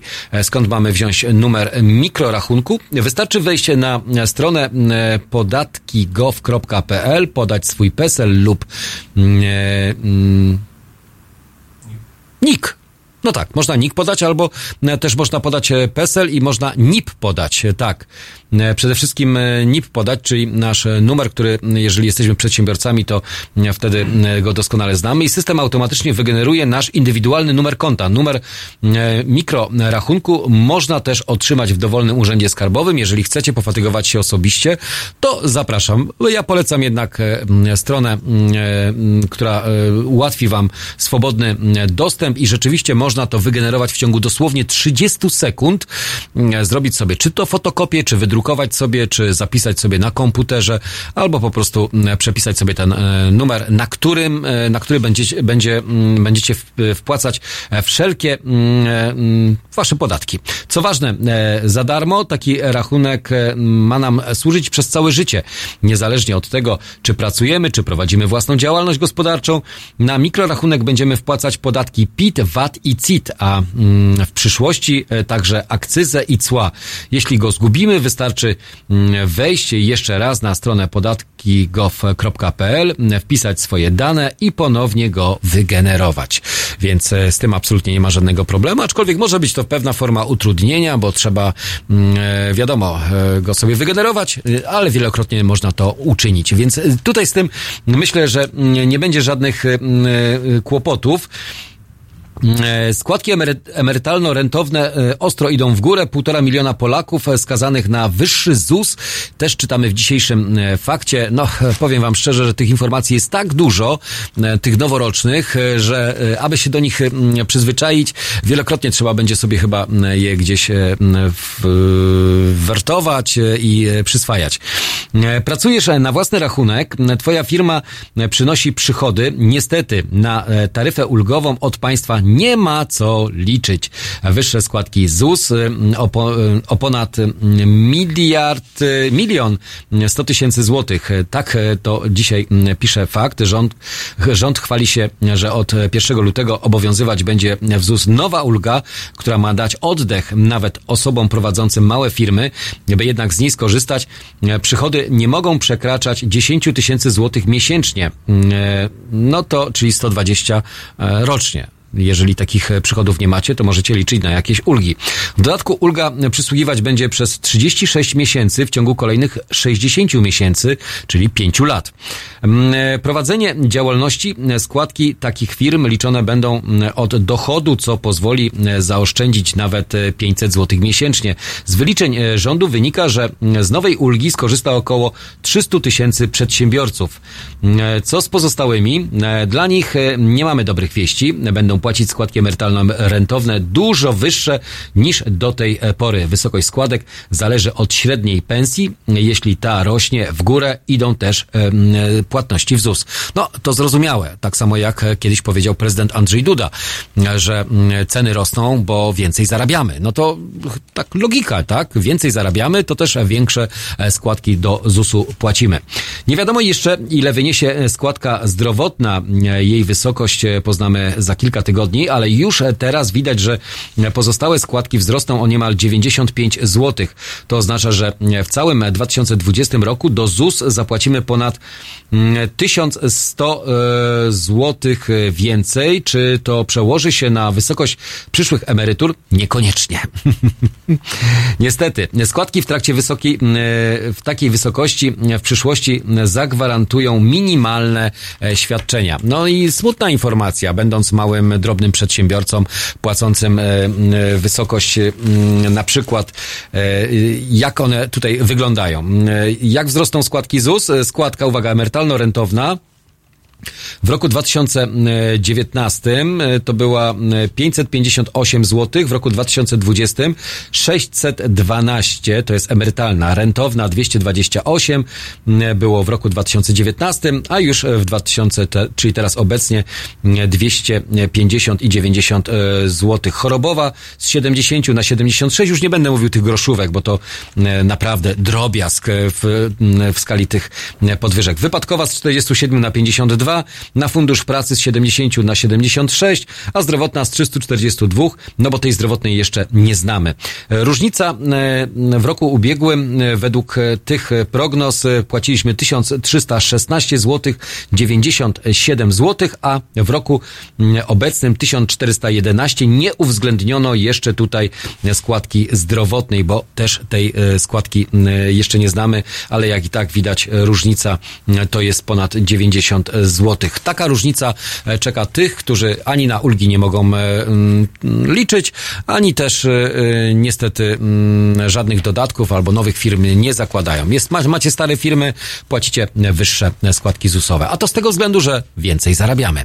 To wszystko na antenie Halo Radio, przynajmniej teraz w tym momencie wracamy dosłownie za kilka minut, 9.18 e, do godziny 10. Poranek w Halo Radio z informacjami, które nas przytłaczają. Chciałbym przekazywać Wam lepsze, pogodniejsze informacje, a nie, że coraz więcej wydajemy, coraz więcej zarabiamy, ale też e, o, o tym wszystkim e, trzeba wiedzieć, e, aby jakoś spokojniej, pogodniej podchodzić do tych bardzo niefajnych czasami tematów i danych. Wracamy za moment.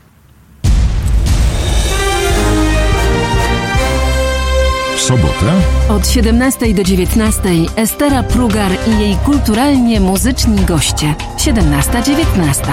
www.halo.radio. Słuchaj na żywo, a potem z podcastów.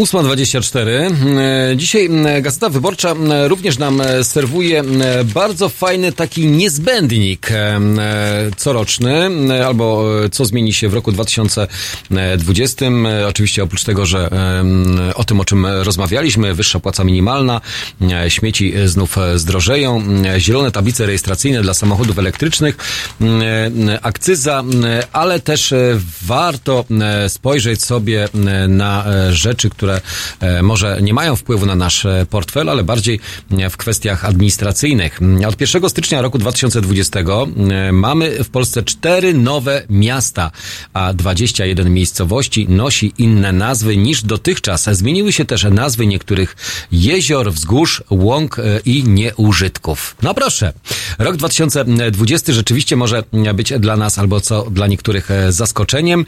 E, mm, I tak, e, mm, Lutów. Lutów leży w południowo-zachodniej części województwa łódzkiego. Ma typowo miejski układ e, przestrzenny ze znaną zabudową wokół e, prostokątnego rynku. Lokowany był bowiem jako miasto przed 1406 rokiem. Przed 1714 rokiem został jednak mm, zdegradowany do rangi wsi. Prawa miejskie odzyskał w 843 roku, 1843 roku z inicjatywy nowego właściciela Stanisława Biernackiego, ale w 87, w 1870 roku ponownie je utracił. Od 1 stycznia lutowianie będą mogli znowu powiedzieć jestem z miasta. Miejscowość odzyskała bowiem po raz kolejny prawa miejskie. Brawa dla mieszkańców Lutowa, e, lutowianie e, już teraz rzeczywiście mają swoje prawa miejskie. Oprócz e, Lutowa na mapie Polski pojawiły się od 1 stycznia trzy inne nowe miasta. Czerwińsk nad Wisłą w województwie mazowieckim, Piątek w województwie łódzkim i Kilimantów Klimantów, przepraszam, Klimantów. Nowe miasto, to jeszcze trzeba się do tego e, e, przyzw, przyzwyczaić. Klimantów w województwie świętokrzyskim. Oprócz e, miast, e, nowe wsie i nowe nazwy na, na mapie Polski. Tutaj dopiero może być e, zabawa z tymi e, nazwami, jak zresztą przejeżdżacie wielokrotnie po e, naszym e, pięknym kraju. E, Zauważacie różnego rodzaju nazwy, które rzeczywiście e, powodują nieraz uśmiech e, na twarzy, albo też e, zdziwienie. Pojawią się e, też e, cztery nowe wsie. E, Wrociszów, e, Dolny, e, Kolnia w województwie dolnośląskim, Dęby Wolskie, Kolnie w województwie łódzkim, Łaniewo, Leśnictwo w województwie warmińsko-mazurskim oraz przydatki e, do Mieńskie w województwie łódzkim.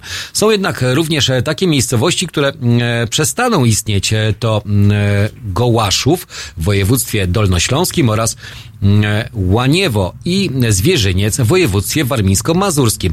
Przyczyną takiej decyzji są zależne od indywidualnych e, uwarunkowań. E, Najczęściej wynikają, mm, wynika to jednak z przestarzałej nazwy lub faktu mm, wchłonięcia miejscowości przez inną wieś lub miasto, E, albo zmianę ad- administracyjną, e, czy właśnie podporządkowanie. Były takie próby również w, województwie mazowieckim, aby poszerzyć nieco Warszawę właśnie o, obrzeża, ale obrzeża się absolutnie nie zgodziły, były robione referenda właśnie w tych lokalnych, nazwijmy to, miejscowościach, e, gdzie no nikt się na to absolutnie nie zgodził. Lekarze wystawią również e, nam e, e-recepty. To chyba e, dobra informacja, ułatwienie. Od 7 stycznia, tuż tuż roku e, obecnego, elektroniczne recepty będą obowiązkowe. Papierowe z pieczątką lekarz będzie mógł wystawić tylko w sytuacjach awaryjnych mm, lub e, dla siebie i własnej rodziny. E, Niektóre przychodnie i szpitale już wprowadziły recepty, inne mm, jeszcze nie. Od 7 stycznia staną się one jednak obowiązkowe. Lekarz będzie mógł wystawić mm, zwykłą papierową receptę tylko kiedy w gabinecie nie będzie prądu, mm, zawiesi się program albo nie będzie dostępu do internetu. No i teraz jak wytłumaczyć e, to, że mamy receptę papierową, e, e, a nie taką obowiązującą e-receptę? No powiemy, że po prostu nie było prądu. Lekarz nie miał papieru, coś się zepsuło, więc zawsze jakieś wyjście jest ewentualnie, żeby tą receptę papierową jeszcze w aptece zrealizować. Wyjątki, mm, wyjątek będą stanowić e, recepty wystawione przez lekarzy dla siebie, to już e, było wcześniej wspomniane, samych, e, dla siebie samych albo dla własnej rodziny. Recepty wystawione podczas wizyty u lekarza mm, w innym kraju. Recepty dla osób o nieustalonej tożsamości, recepty wystawione przez lekarzy posiadających prawo wykonywania zawodu w innym niż Polska kraju Unii Europejskiej, recepty na leki, które nie są dopuszczane do obrotu w Polsce i są sprowadzane w ramach mm, importu docelowego. E-receptę pacjent może otrzymać w trzech formach, uwaga, jako SMS e, z czterocyfrowym kodem, jako e-mail z plikiem w formacie PDF lub jako wydruk e, informacyjny, który wręczy mu lekarz. Jeśli pacjent zgubi wydruk w poradni, mogą mu go wydrukować jeszcze raz. No to chyba dobra wiadomość, że przynajmniej tyle e, z tymi e-receptami. Ja nie wiem, e, czy korzystacie, czy też e, nie, ale zapewne tak, bo to e, wiadomo, do lekarza idziemy, re- le, lekarz nam receptę m, wypisuje, więc m, trzeba m, jakoś ją przedstawić e, w aptece. No to chociaż SMS-em e, możemy zrobić, e, pokazać, czy coś. Okej. Mm, e, Również uwaga, mm, 13 emerytury. To jest to, e, o czym e, też głośno było w ubiegłym roku. Czy będą one zagwarantowane i czy one będą zapewnione? Czy mm, zrównoważony budżet, który zagwarantował premier Mateusz Morawiecki również podczas swojego mm, orędzia noworocznego czy świątecznego mm, mówił o mm, tym, że jednak e, budżet na nowy rok 2020 będzie utrzymany w ryzach, no to liczymy, że to, co mówią politycy, zostanie zrealizowane. Waloryzacja procentowo-kwotowa emerytur zagwarantuje najuboższym co najmniej 70 zł podwyżki. Wszyscy emeryci mogą liczyć też w marcu na trzynastkę. No proszę. Każdego roku emeryci czekają na mm, marzec, gdy waloryzowane są ich świadczenia. W roku 2019 po raz pierwszy zostały one wliczone mm, w innym, korzystniejszy dla najuboższych mm, sposób. Wcześniej obowiązywała waloryzacja procentowa, zgodnie z którą emerytury podnoszone o wskaźnik wyliczany na podstawie inflacji w gospodarstwach em, emeryckich, czyli podwyżek cen towarów, które kupują emeryci i kwoty stanowiącej mm, nie mniej niż 20% realnego wzrostu płac z poprzedniego roku, czyli podwyżek, które e, dostają e, pracownicy. W zeszłym roku e, pilotażowo wprowadzono waloryzację procentowo-kwotową gwarantującą, że najubożsi emeryci nie dostaną podwyżki poniż, e, po, nie dostaną e, podwyżki poniżej e, wyznaczonego minimum, czyli 70 zł. Wiele osób zastanawia się, czy wprowadzone m, na próbę zasady będą obowiązywać także w tym roku. Okazuje się, że tak. Zmian nie możecie m, oczekiwać e, innych, czyli waloryzacja będzie uzależniona właśnie też od cen, jak i również od m, tego drugiego wskaźnika kwoty stanowiącej nie mniej niż 20% realnego wzrostu płac z poprzedniego roku. M, To jest chyba dobra wiadomość, e, bo jeżeli, mm, e, chociaż nie, e, lepsza będzie ta wiadomość dla tych, którzy będą mieli waloryzację w przyszłym roku, bo kwoty mm, teraz podniesienia minimalnego wynagrodzenia obowiązują od 1 stycznia, więc waloryzacja tej procentowej, 20% e, podwyżki realnego wzrostu to jest z roku poprzedniego. Zakładając zastosowanie procentowej waloryzacji e, w 2020 roku, według wyliczeń rządu świadczenia wzrosłyby o 3% i 24% w związku z tym emeryci pobierający emeryturę minimalną wysokości 100 zł otrzymają 35 zł brutto więcej. W przypadku najniższej renty z tytułu całkowitej niezdolności do pracy podwyżka wyniosłaby 42 zł, nieco ponad 42 zł brutto, a w przypadku renty z tytułu częściowej niezdolności mm, nieco ponad 26 zł. Dzięki temu, e, że utrzymana zostanie waloryzacja procentowo-kwotowa, wszyscy emeryci dostaną jednak co najmniej 70 zł, czyli to, co zostało wprowadzone w roku ubiegłym. Bogatsi oczywiście mogą liczyć na proporcjonalnie więcej. Te szacunki mogą być mm, e, nieaktualne, bo ceny żywności cały czas rosną, a wraz z nimi wskaźnik inflacji emerytalnej. E, Może się zatem okazać, że zamiast e, o spodziewane 3,24% emerytury zostaną zwaloryzowane, jak szacują niezależni eksperci, o 3,75%. Ostatecznie dane GUS ogłosi w lutym roku 2020. No tak, e, z jednej strony e, podwyżki, waloryzacje. e, Panie Tomaszu, kruk krukowi łba urwie. Nie wiem, panie Tomaszu, ale myślę, że nikt sobie absolutnie rzeczy takich jakby sam sobie zaszkodzić nie zaszkodzi. To tak chyba odnośnie też politycznych spraw, które mogłyby tutaj mieć e, miejsce. E, Co zmieni się w roku 2020? E, Na pewno na e, każdej naszej antenie będą wielokrotnie jeszcze te tematy podnoszone. US 9.34. Jeszcze powiemy o pięciu ważnych sprawach w roku 2020, które opinię społeczną będą absorbowały albo na pewno będą mocno angażowały w różnego rodzaju komentarze i też o tym, jakie inicjatywy prezydenckie mogą pojawić się ze strony Pałacu Prezydenckiego, czyli samego prezydenta Andrzeja Dudy.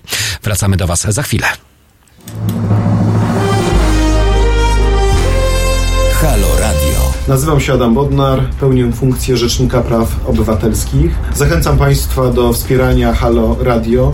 To jest pierwsze radio obywatelskie, radio, które istnieje dzięki Państwa wpłatom, dzięki Państwa darowiznom, dzięki Państwa stałym zleceniom. Zachęcam Państwa do przekazania drobnych kwot. Dzięki temu ten projekt będzie mógł się dalej rozwijać. www.halo.radio ukośnik SOS.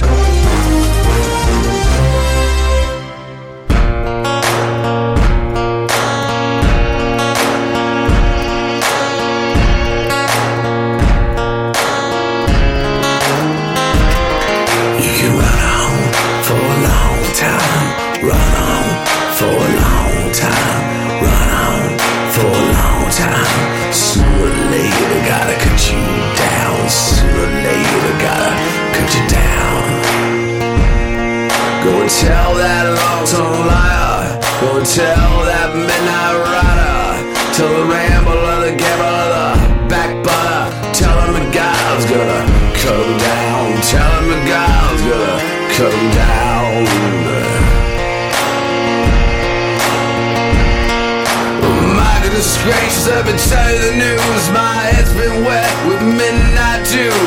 I've been down on bended knee, talking to the man from Galilee. Spoke to me in this voice so sweet. I thought the earth is full of angels' feet. He called my name and my heart stood still. When he said, John, go do my will. Go tell that long-tongued liar. Go and tell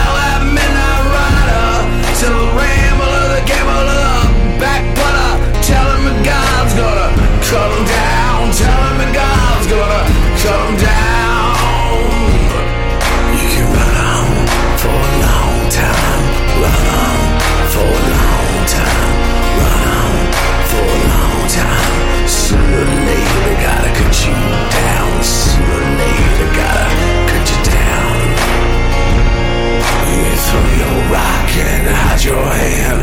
Working in the dark and get your fellow man. Sure as God made black and white. What's done in the dark will be brought to the light. What's done in the dark will be brought to the light. You run on for a long time. Run on for a long time. Run on for a long time. Sooner or later, gotta cut you down. Sooner or later, gotta cut you down.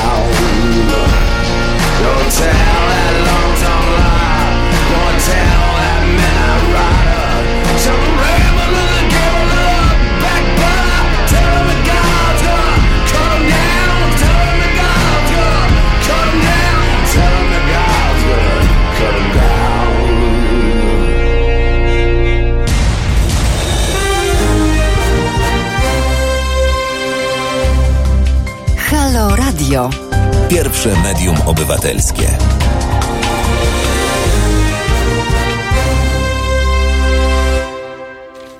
No i te zmiany, zmiany, zmiany e, cały czas następują. E, W waszym życiu zapewne też zmiany następują, które e, gdzieś sobie zaplanowaliście. Ja nie wiem, czy macie taki zwyczaj, że zawsze sobie coś obiecujecie, a później staracie się to zrealizować. A to postanowienie noworoczne. Jakie są postanowienia noworoczne? Zapewne każdy mówi tak.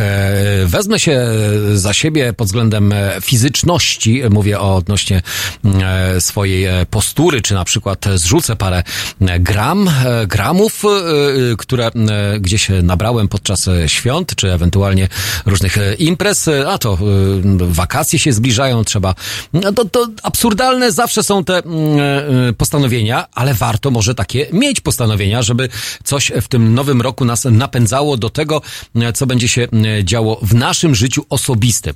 A co będzie działo się w życiu mm, nas, Polaków? Jakie mm, przykuwać będą e, uwagę naszą, mm, na czym będziemy się fokusować? E, e, Pięć e, ważnych spraw w roku mm, 2020 e, według e, Łusz- Łukasza Warzechy. No, kto, ktoś go lubi, ktoś go nie lubi, ale e, zobaczmy, e, cóż e, on nam tutaj e, wyskrobał. E, Według e, tych prognoz e, najważniejszymi polskimi wydarzeniami w nowym roku będą zapewne wybory prezydenckie. No, trafione, zatopione. Których e, wynik e, absolutnie nie jest pewny. E, Przegrana Andrzeja Dudy oznaczałaby zapewne przyspieszone wybory parlamentarne. Realne? No, nie wiem, e, ale e, rzeczywiście temat e, ważny. Gdyby wybory prezydenckie w USA przegrał Donald Trump, sojusz polsko-amerykański stanie się, stanie się znacznie trudniejszy niż dotąd. Ogromnym problemem również dla rządzących będą rosnące koszty życia, odczuwalne coraz mocniej również przez ich własny elektorat. Koszty życia, które mają być zrekompensowane przecież podwyżkami wynagrodzeń. No to gdzieś tutaj to jakaś równowaga musi być e, zachowana. Walka na śmierć i życie o sądownictwo może zaowocować kompletnym chaosem prawnym, odbijającym się na zwykłym obywatelu. To rzeczywiście te najważniejsze elementy życia politycznego, które będą przykuwały uwagę naszą.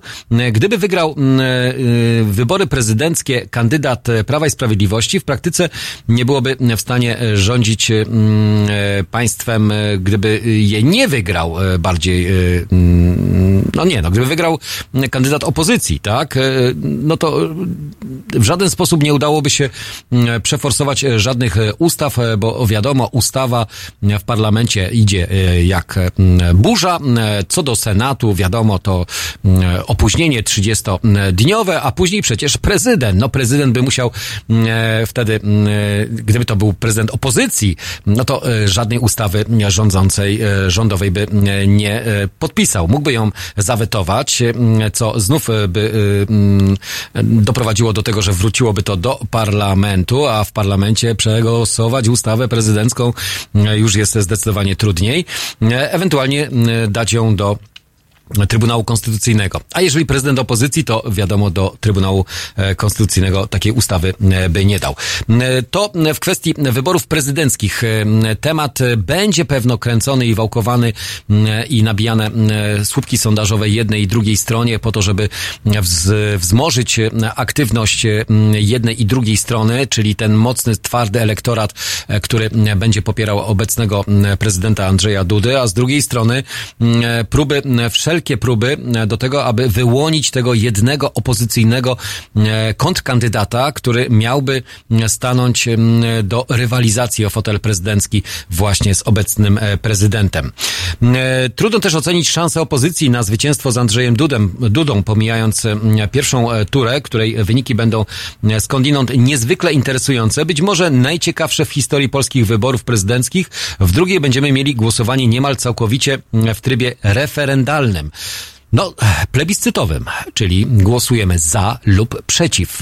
Tylko zależy to od e, frekwencji i od zainteresowania społecznego. Jaka będzie, e, jakie będzie nasze zaangażowanie? Czy rzeczywiście uda nam się zmobilizować, tak jak e, udało się to e, zrobić e, przed wyborami do Europarlamentu, czy jak do wyboru, do, przez wyborami do samego parlamentu. Frekwencja zdecydowanie była wyższa. Ja jestem pełen nadziei i optymizmu, że ta nasza aktywność społeczna, obywatelska aktywność i świadomość tego, że jednak każdy nas, nasz głos się liczy, jest na tyle duża, że będzie ona rosła. Nie malała, tylko rosła.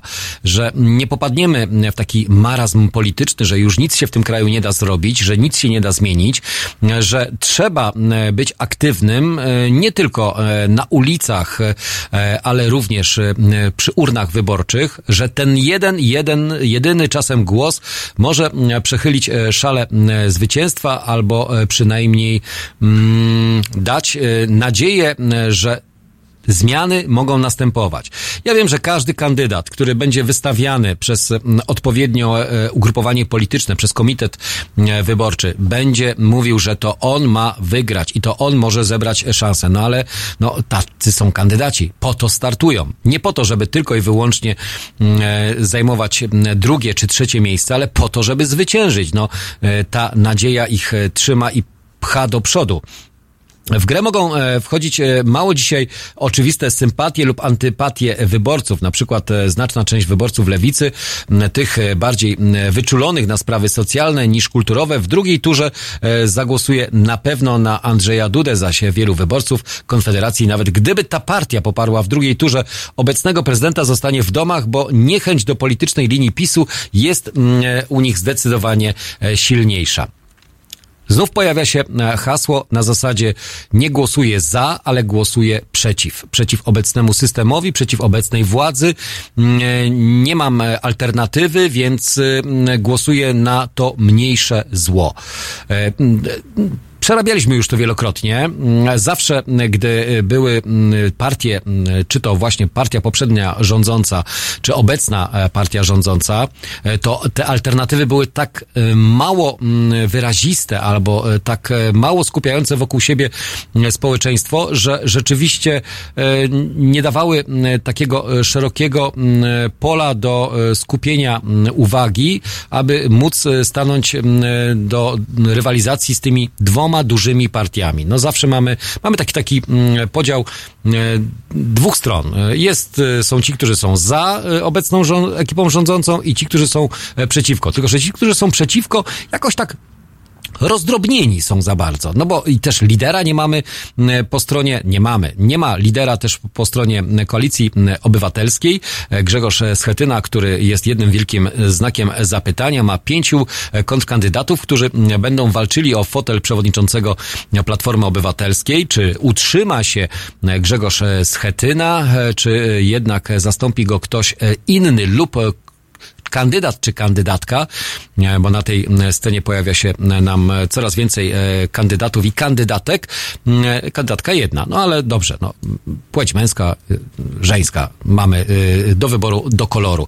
E, Tylko czy są to na tyle e, silne jednostki i na tyle silne osobowości, które będą w stanie wyciągnąć e, Platformę Obywatelską z tego dołka, który gdzieś e, jednak cały czas się pogłębia, a czy to właśnie winą za, czy to za sprawą Grzegorza Schetyny, e, czy może e, po prostu postrzegania m, partii e, z okresu ośmioletnich e, rządów, które, e, których byliśmy świadkami kwestia już e, dobrowolności i tego, w jaki sposób będziemy postrzegać. Czy koalicji, czy lewica, ta niby silna, e, która pojawiła się w parlamencie, jest na tyle silna, aby móc stawić e, czoło obecnemu prezydentowi. Tego też nie jesteśmy w stanie przewidzieć, aczkolwiek nadzieje cały czas po stronie lewicowej są. Lewica dopiero weszła do parlamentu, więc e, na dobrą rozgrzewkę wystawi kandydata lub kandydatkę, chociaż e, pojawiający się dzisiaj wpis e, odnośnie m, pana Śmiszka, m, myślę, że nie wiem, to jest taki e,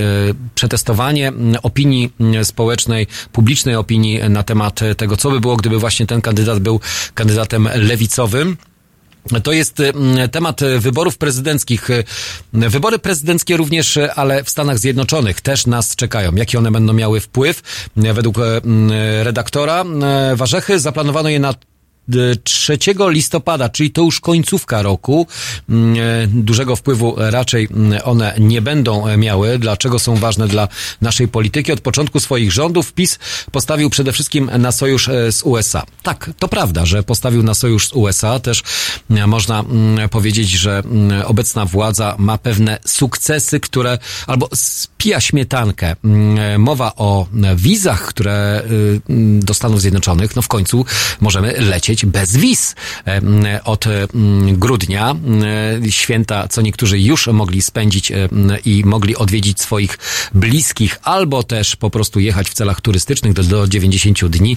E, Taka e, podróż e, bezwizowa jest już e, możliwa, ale została ona przypisana obecnej władzy, więc e, to rzeczywiście kwestie też lokalizacji wojsk e, amerykańskich to wszystko e, doprowadza do tego, że postrzeganie tych relacji polsko-amerykańskich jest zdecydowanie lepsze. Gdyby wybory prezydenckie w Stanach Zjednoczonych e, jednak potoczyły się nieco inaczej, impeachment m, obecnego prezydenta to już trzeci impeachment w Stanach Zjednoczonych prezydentów e, właśnie e, piastujących. E, Na pewno nie zakończy się tak, jak co niektórzy by chcieli, ze względu na większość, e, która e, odrzuci m, tego typu propozycje.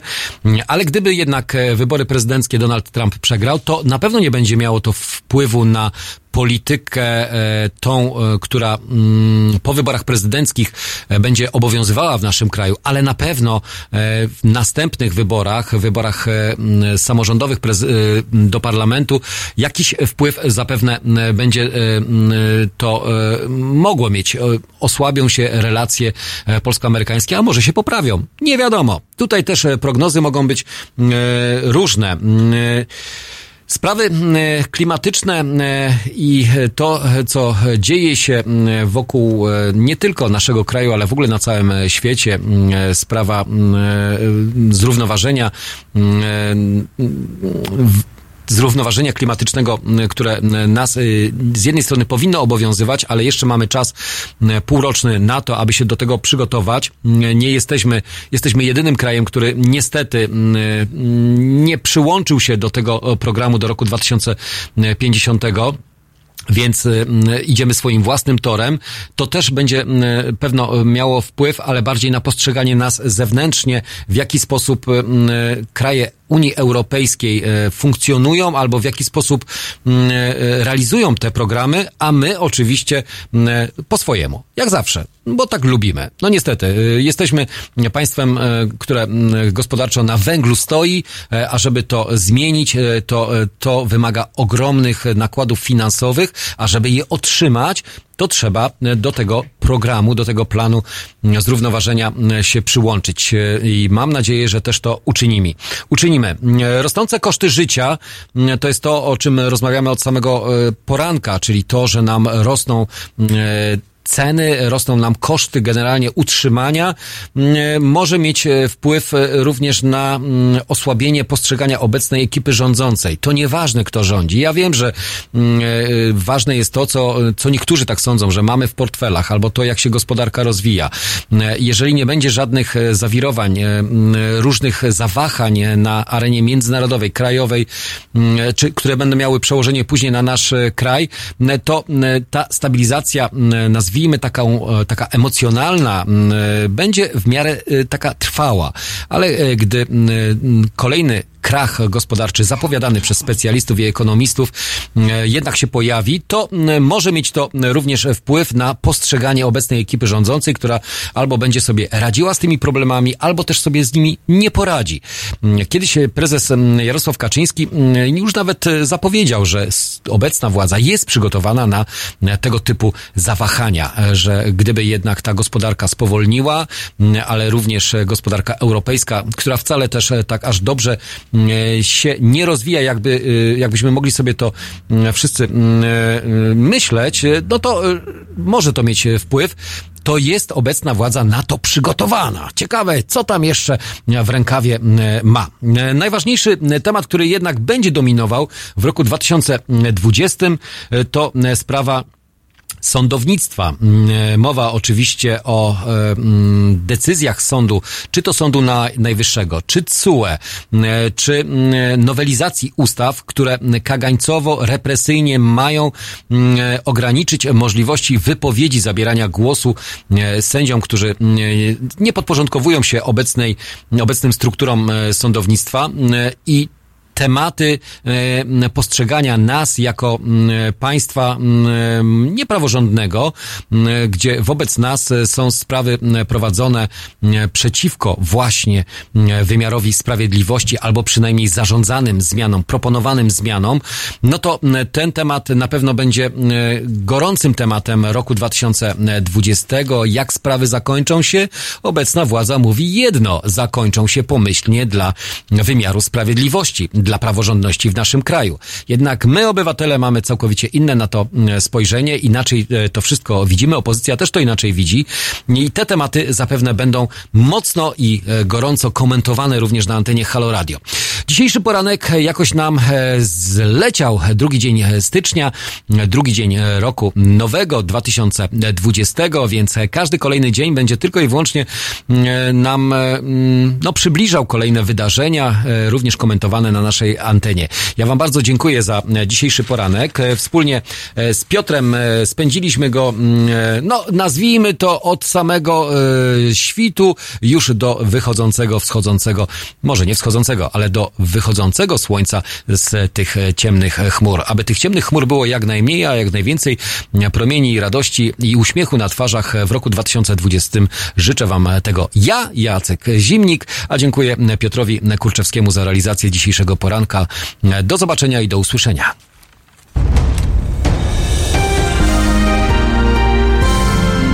W poniedziałek Między 19 a 21 dziennikarz śledczy Tomasz Piątek i tajemnice sługusów Moskwy z polskimi paszportami. 19.21. www.halo.radio. Słuchaj na żywo, a potem z podcastów.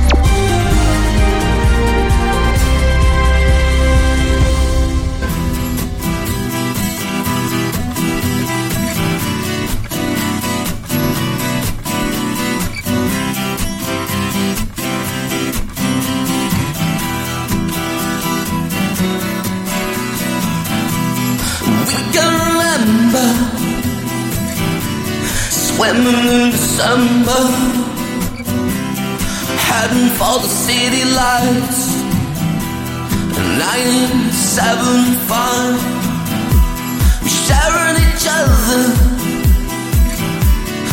nearer than farther.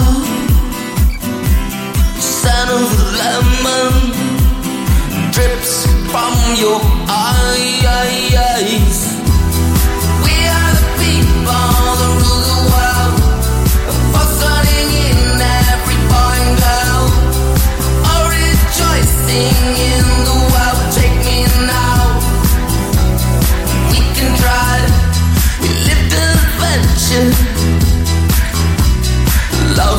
summer.